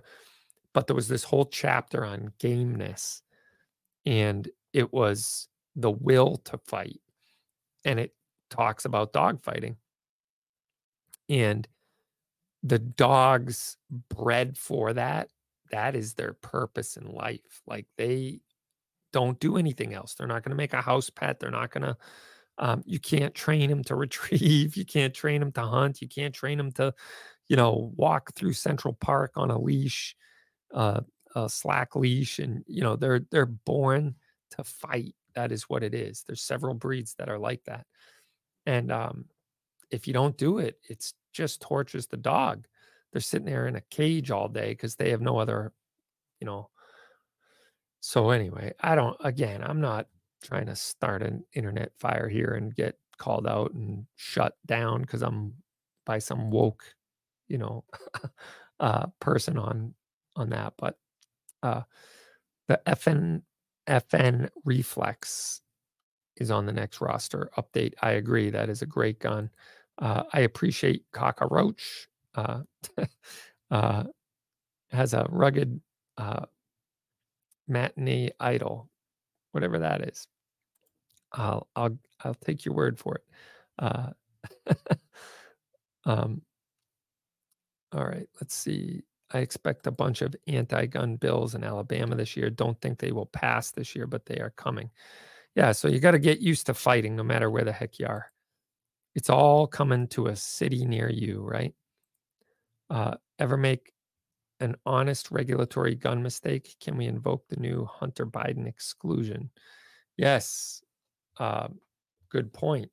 again, I don't think there should be regulatory mistakes able to be made when we have something that says shall not be infringed. I think we, like Don and Stoughton, had a very good point. We should register and keep track of criminals, not lawful gun owners, criminals. Like if you're part of the system, be part of the system while you're on probation, everything else. And then once it expires and you're off probation, you go back into society and become a productive member of society. If you screw up again, you go away for even longer. But frankly, I think that your rights should be restored once you've paid your debt to society.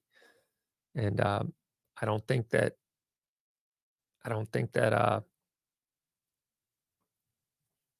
I don't think that there should be this uh, rule change for the masses of society because some psycho or somebody makes a mistake and does something stupid with a gun. You know, I've, I know good people who've done something stupid with a gun before that made a mistake, you know, left a gun somewhere they shouldn't have. Um, no one got hurt, no one was harmed, everybody was made whole in the situation, but now they're a prohibited person. They got their rights stripped. Um, I know police who've left guns in bathrooms, ended their careers, right? You go to the bathroom, you're carrying a gun, you got to take it off and you leave and you like, oh, shoot, figure out later that you put it somewhere out of reach, out of sight, and you forgot. And, you know, that could happen to anybody, right? In this day and age, with cell phones and someone calling you and texting you and everything else. Not to say we shouldn't be responsible with a gun. We should. We should be the most responsible. Uh, and I would think I would say that the civilian population is more responsible with guns than even law enforcement is. Um, I watch a YouTube channel uh, called Audit the Audit, and um, there's a guy who kind of monitors that whole First Amendment auditing movement that people who really push the boundaries of the First Amendment and some get arrested and whatever. But there was this one episode uh, where a SWAT PD member was driving in his car drunk and he passed out at a light, sound asleep at the light. And someone called the police that there's a car at the light that's not going anywhere. And the police show up and they're tapping on the window, like with their flashlight, trying to wake this guy up.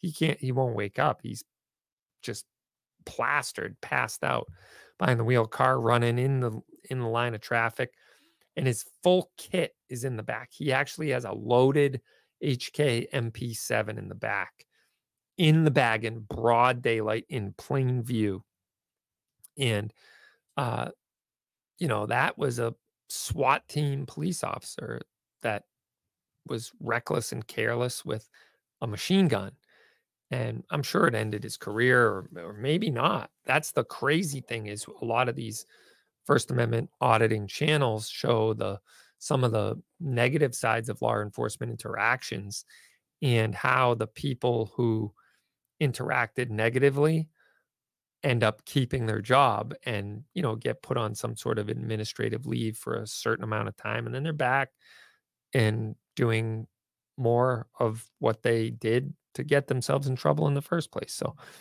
anyway, Davey says, not if you cook the chicken after, right? Yeah.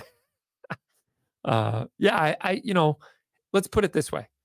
If the two cock roosters were uh, raised to fight, and that's what makes them happy, and it was a fight to the death, and then you ate them afterwards, it's probably more humane than what goes on in some kill houses. So, and I'm not like one of those PETA people that are like, don't ever eat a piece of chicken from, you know, whatever, fill in the blank. Um, speaking of silly videos, anyone ever see the video of the like, I don't know what group it is. It's there's PETA people and then there's Earth Liberation Front and Animal Liberation Front and whatever.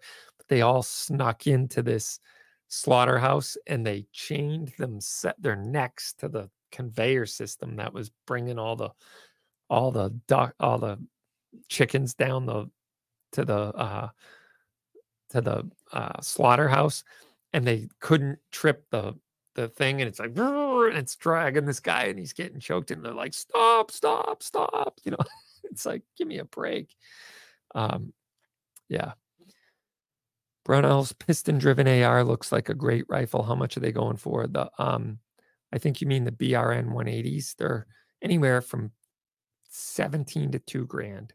Uh, they are good guns. Um, and we have one out on the shelf right now. I keep running out. I keep building them and selling them, building them, selling. I have a few more I'm going to build uh, pretty soon. So we'll get that going pretty soon. Um, but yeah, and along those lines, Duncan says he used to rescue greyhounds. Those dogs were born to race, and racing is perfect for them. The people screw up the racing with the profit. I don't mind, you know, making a, a financial interest in it because otherwise, what's the point, right? If you just raise dogs to race and you can't like sustain that. Eh, I mean, you got to raise the dog, you got to feed the dog, you got to have a track maintained, you got to have the equipment and all that. So the financial incentive is fine. Uh, you know, I'm not a big gambling guy. I don't believe it's a good idea to just gamble your life away and and ruin your life by gambling. I know a lot of people who've uh, seen I've seen their lives uh, negatively affected by addictions to gambling. But if people go on a Sunday once a month or whatever and want to watch the dogs run around the track and bet on their dog, I mean, look at the Belmont, look at the uh, you know Kentucky Derby, the all these racing horse racing things. There's how do you do that without millions of dollars involved? It's it's impossible, right? But anyway, um, it's one of those things. And I don't know how the heck I'm keep getting down these rabbit holes. This is a gun show. No, I'm just kidding. We talk about whatever you guys want to talk about. They should track them similar to how they track sexual offenders. They don't track non-sex offenders. Right. That's a good example. Like because there's sex offenders out there, we're not going to make everybody register and report to the police department once a year and get and report every time they move, right? That's what they do to gun owners because there's psychos out there and there's criminals that do bad things with guns. Now they want us to be affected, to register, to get license, get fingerprinted photographs, you know, pay fees, do all kinds of crazy stuff, jump through hoops. In this state, Massachusetts, if you fail to report you moving to the chief of police and to the state, you will have your rights stripped from you. Unbelievable. Uh, Maura Healey loves criminals. They're means to an end for her overlords. Yes. And amen to that, cockroach. Hit the like button, subscribe, comment, share. Spread the word far and wide with friends neighbors, enemies, family, associates, acquaintances, co-workers, and anyone else you come in contact with. My hiring yet? Uh, I am not hiring right now. Um, an armed funeral escort for 10 years was recently terminated for using excessive force. But the lady was cutting into the funeral procession, and I did what I had to do. Sounds like um, I mean, I don't know anything about that line of work, Patrick. Um, but unfortunately, we're not hiring at the moment, but always drop an application. There's a link on our website. Um, you can drop an application on our website and we'll be glad to keep it on file and give you a call when we are. We're going to see how the next few months proceeds. Um, I would say if we're moving along the way we're moving, we're good as far as staffing is concerned. Um, if it gets crazy busy in any direction, then yeah, we're we're to be hiring. But I don't know. We'll see how it goes. Um, the problem with greyhound racing is that dogs they're stuck in cages all day and never socialize. When they stop being competitive, they're only good for folks like Duncan. I know a lot of people who were involved in greyhound racing and then rescue them after they're done racing and go on to give them a a very good life, you know, for years later. And so there's a big, I think, kind of organization out there that takes greyhound dogs after they're done. And I understand what you're saying, but frankly, uh, penning them up in cages all day is not cool, but lot of dog breeds end up like that. Ones in pet stores, there's breeders, there's uh, people who hunt their dogs that, you know, they don't want them to become a household pet. So they sit in cages, you know, 90% of the day. It's terrible, but that is the case in a lot of situations. And I hate to say it, but that's the way it is. I thought those BRNs were built by Brownells, just the upper.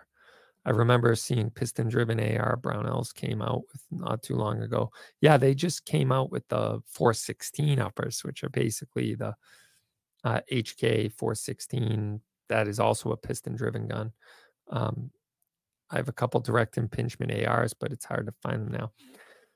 Uh, yeah, so the BRNs are basically more like the Browning, I mean, the uh, AR 180 than they are the AR 15.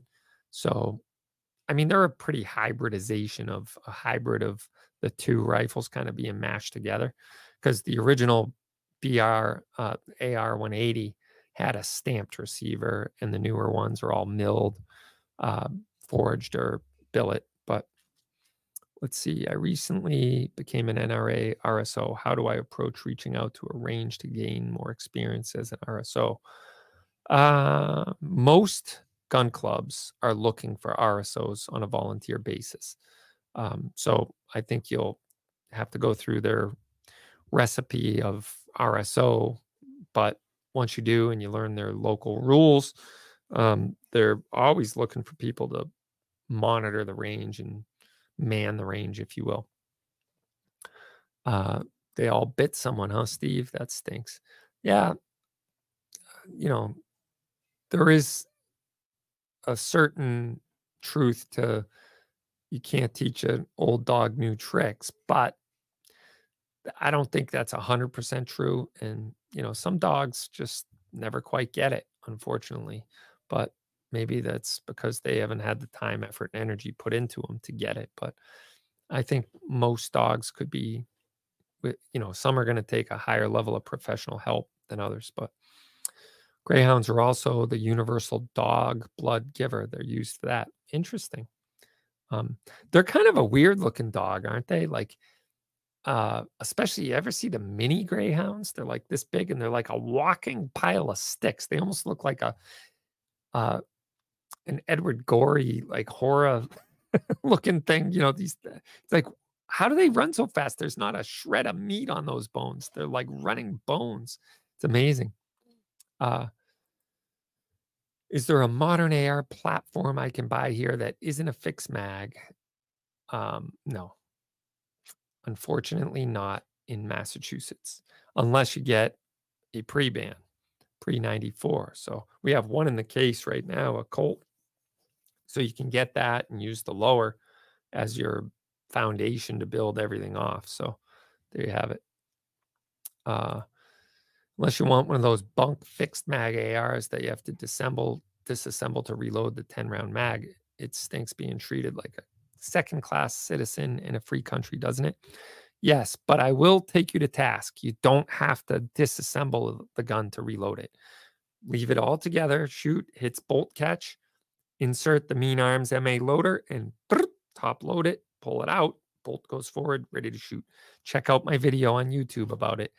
I would argue that is as quick as a mag change. And we also sell the bear flag defense ones, which I like even better because you can grip the outside of the loader, put it in, and just push straight down. You don't need to get your thumb in a little circle and push down.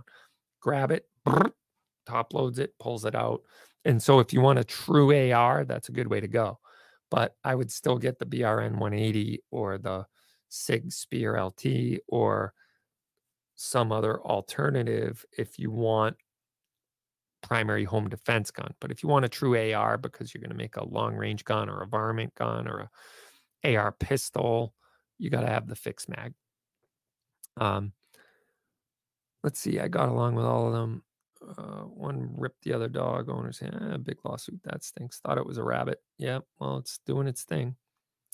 As you said, many foolish reasons for losing LTC, like uh, the change of address thing, hold it over our head, have to be extra careful.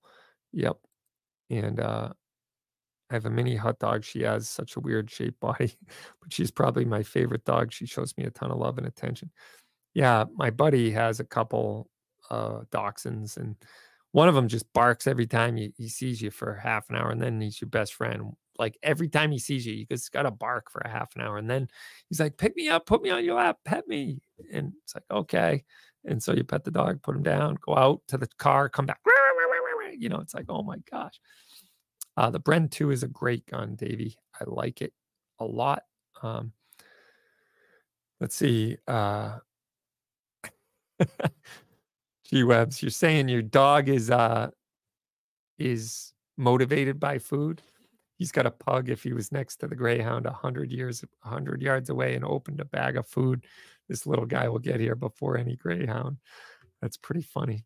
Um, yeah, the guy I was just talking about, who's got the two dachshunds, also has a pug, and he looks like an alien life form with like these two stick legs you know, the four stick legs. The legs are like a little tall. So the it, picture a pug on stilts. I don't know what they're called. They're a type of pug, but and the thing has a vertical leap like uh, you know, LeBron James. It's pretty funny. Um, yes, but how are you going to carry those 10 round clips? I would rather just find one on sale for private market. Yeah. How you it's just like carrying a magazine. So think about it. If you got a mag in the gun and it's loaded, you're shooting you drop your mag, you grab your other mag and insert it in the gun, hit the bolt catch, shooting again. This same thing. You just work in the right hand instead of the left hand. You pull it out, put it in, top load, pull it out, bolt catch goes forward, bang, bang, bang, bang, bang. So you have your chest rig full of bare arms, Bear Flag Defense loaders, really. I mean, yeah. I mean, the fact that you're subject to 10 rounds in the state anyway, uh, that's why I say don't buy one as your primary defense gun. Buy one to get a good quality, high quality AR, modern AR at free state prices. That's really the whole point of it. Because if you get a pre ban, you're going to pay three times as much as what it's worth. And you're going to use it. You're going to have a lot of fun with it. Uh, but you're subject to, you know, higher price. If you only want to pay 12 to 1400 bucks for an excellent quality AR, that's where the fixed mag AR comes in handy. Um, I use the fixed mag juggernaut tactical system that separates the upper from the lower. That's a that's a California thing, and I would say that's one of the advantages California has over Massachusetts. So you can pull this thing; it separates the upper and lower. Now it's technically disassembled, now you can drop your mag out of the gun and insert another mag and click it back together when you're done. We don't have that luxury here in Massachusetts. So uh, the mag can't come out of the lower period. Assembled, disassembled, whatever. So anyway, any recommendations for a sniper rifle that's for a new shooter? Um, I would, I have the uh, regular old Remington 700 uh, SPS tacticals. They're cheap. They're seven, eight hundred bucks. They come with a Hogue overmold stock. They're tack drivers right out of the box, and they're a good foundation to build off. Um, that would be what I would consider, you know, a good quote unquote sniper rifle to start with. The se- the Rem 700 actions are there's a million different things out there that you can do to them. You can put the AICS, the Accuracy International uh, magazines on them. You can put bottom metal in them. There's tons of aftermarket stocks. Um, there's tons of you know different things you can do to them. Triggers you can put in them. So that's a good one. Uh, if you want to bump up in price a little, the Tikka T3X is a great gun. The T3X Tactical, phenomenal gun. Bergaras are are good. The Savage 110s aren't bad uh, with the HS Precision stocks. Um, but I do like the REM 700. I have one right uh, there. That's my REM 700 and 308. And I put a Magpul bottom metal uh, stock on it. Actually, I take that back. That's an HS Precision stock, but I did put the Magpul bottom metal in it for the AICS pattern mags. And um, I like a detachable mag even on bolt guns. Um, but that thing's a tack driver. And um, they're they're cheap and cheerful, frankly. Um, so I also have the higher end stuff right in shop. Uh, uh we have an Accuracy International in 260 Remington, which is awesome. Comes with 300, I'm sorry, 30 rounds, 30 boxes of ammo. Comes with a scope, comes with a scope mount. It's wicked nice, wicked cool. That would be an absolute tack driver. Um, I also have two surgeon scalpels in stock, one in 300 Win mag, one in two. This is a this is one for the gun geeks out there. The 65284 Norma.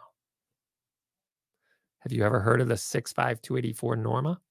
Why don't you guys Google that and check out what its claim to fame is?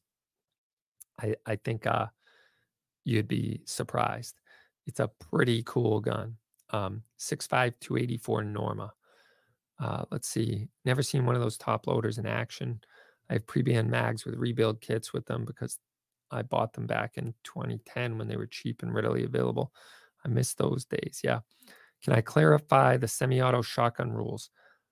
Semi-auto, you're limited to five rounds and one evil feature. It's a single feature thing. So semi-auto, uh, pistol grip, and five rounds or less. Um, you can't have five plus two in a tube fed, no matter what the configuration of the gun is. So if it has a pistol grip, it can't have any other evil feature like a detachable mag, et cetera, et cetera. So it is a single feature test and it is a limited to five rounds plus one in uh, semi-auto shotgun. So that's it. Pump not limited to capacity. Um, can you have any evil features on a rifle that shoots 22? I would say no under the definition. However, the Attorney General's assault weapons ban enforcement notice has this weird language. Uh, let me just read it to you. Uh, so if you go to the frequently asked questions about the mass assault weapons ban, it says, are any 17 or 22 caliber rimfire rifles affected by the enforcement notice? No.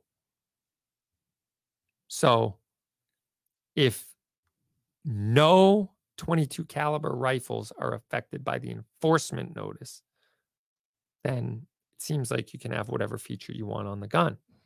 However, that's not what the state law says. State law doesn't discriminate against caliber. Um, so just something to keep in mind.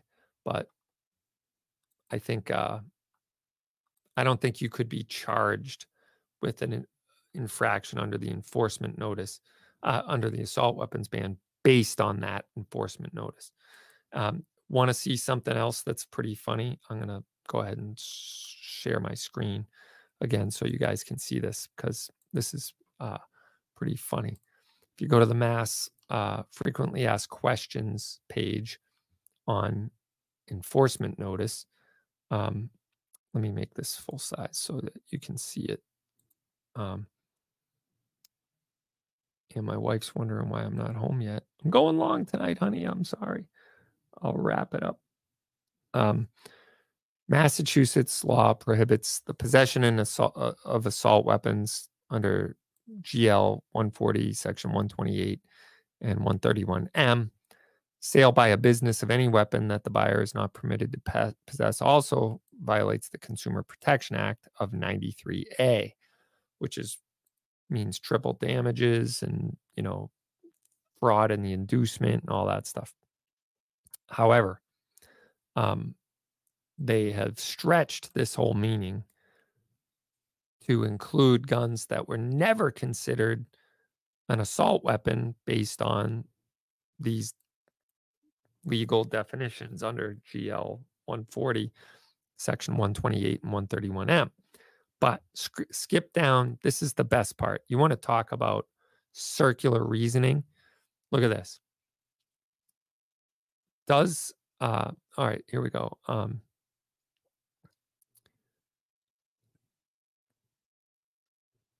where is it? Oh yeah, here we go.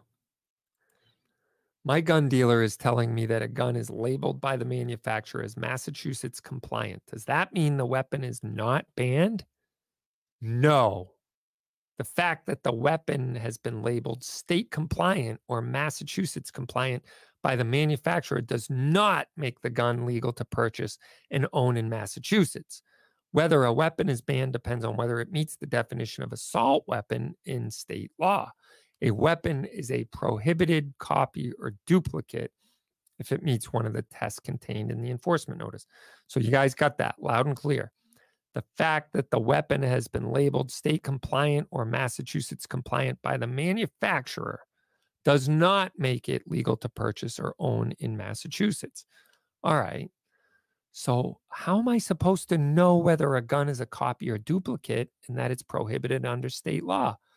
Well, gun dealers and manufacturers must use their knowledge and experience to ex- assess which guns are s- substantially similar to a banned weapon and likely meet one of the tests. The Attorney General expects voluntary compliance from gun dealers and manufacturers with respect to prohibited weapons. What?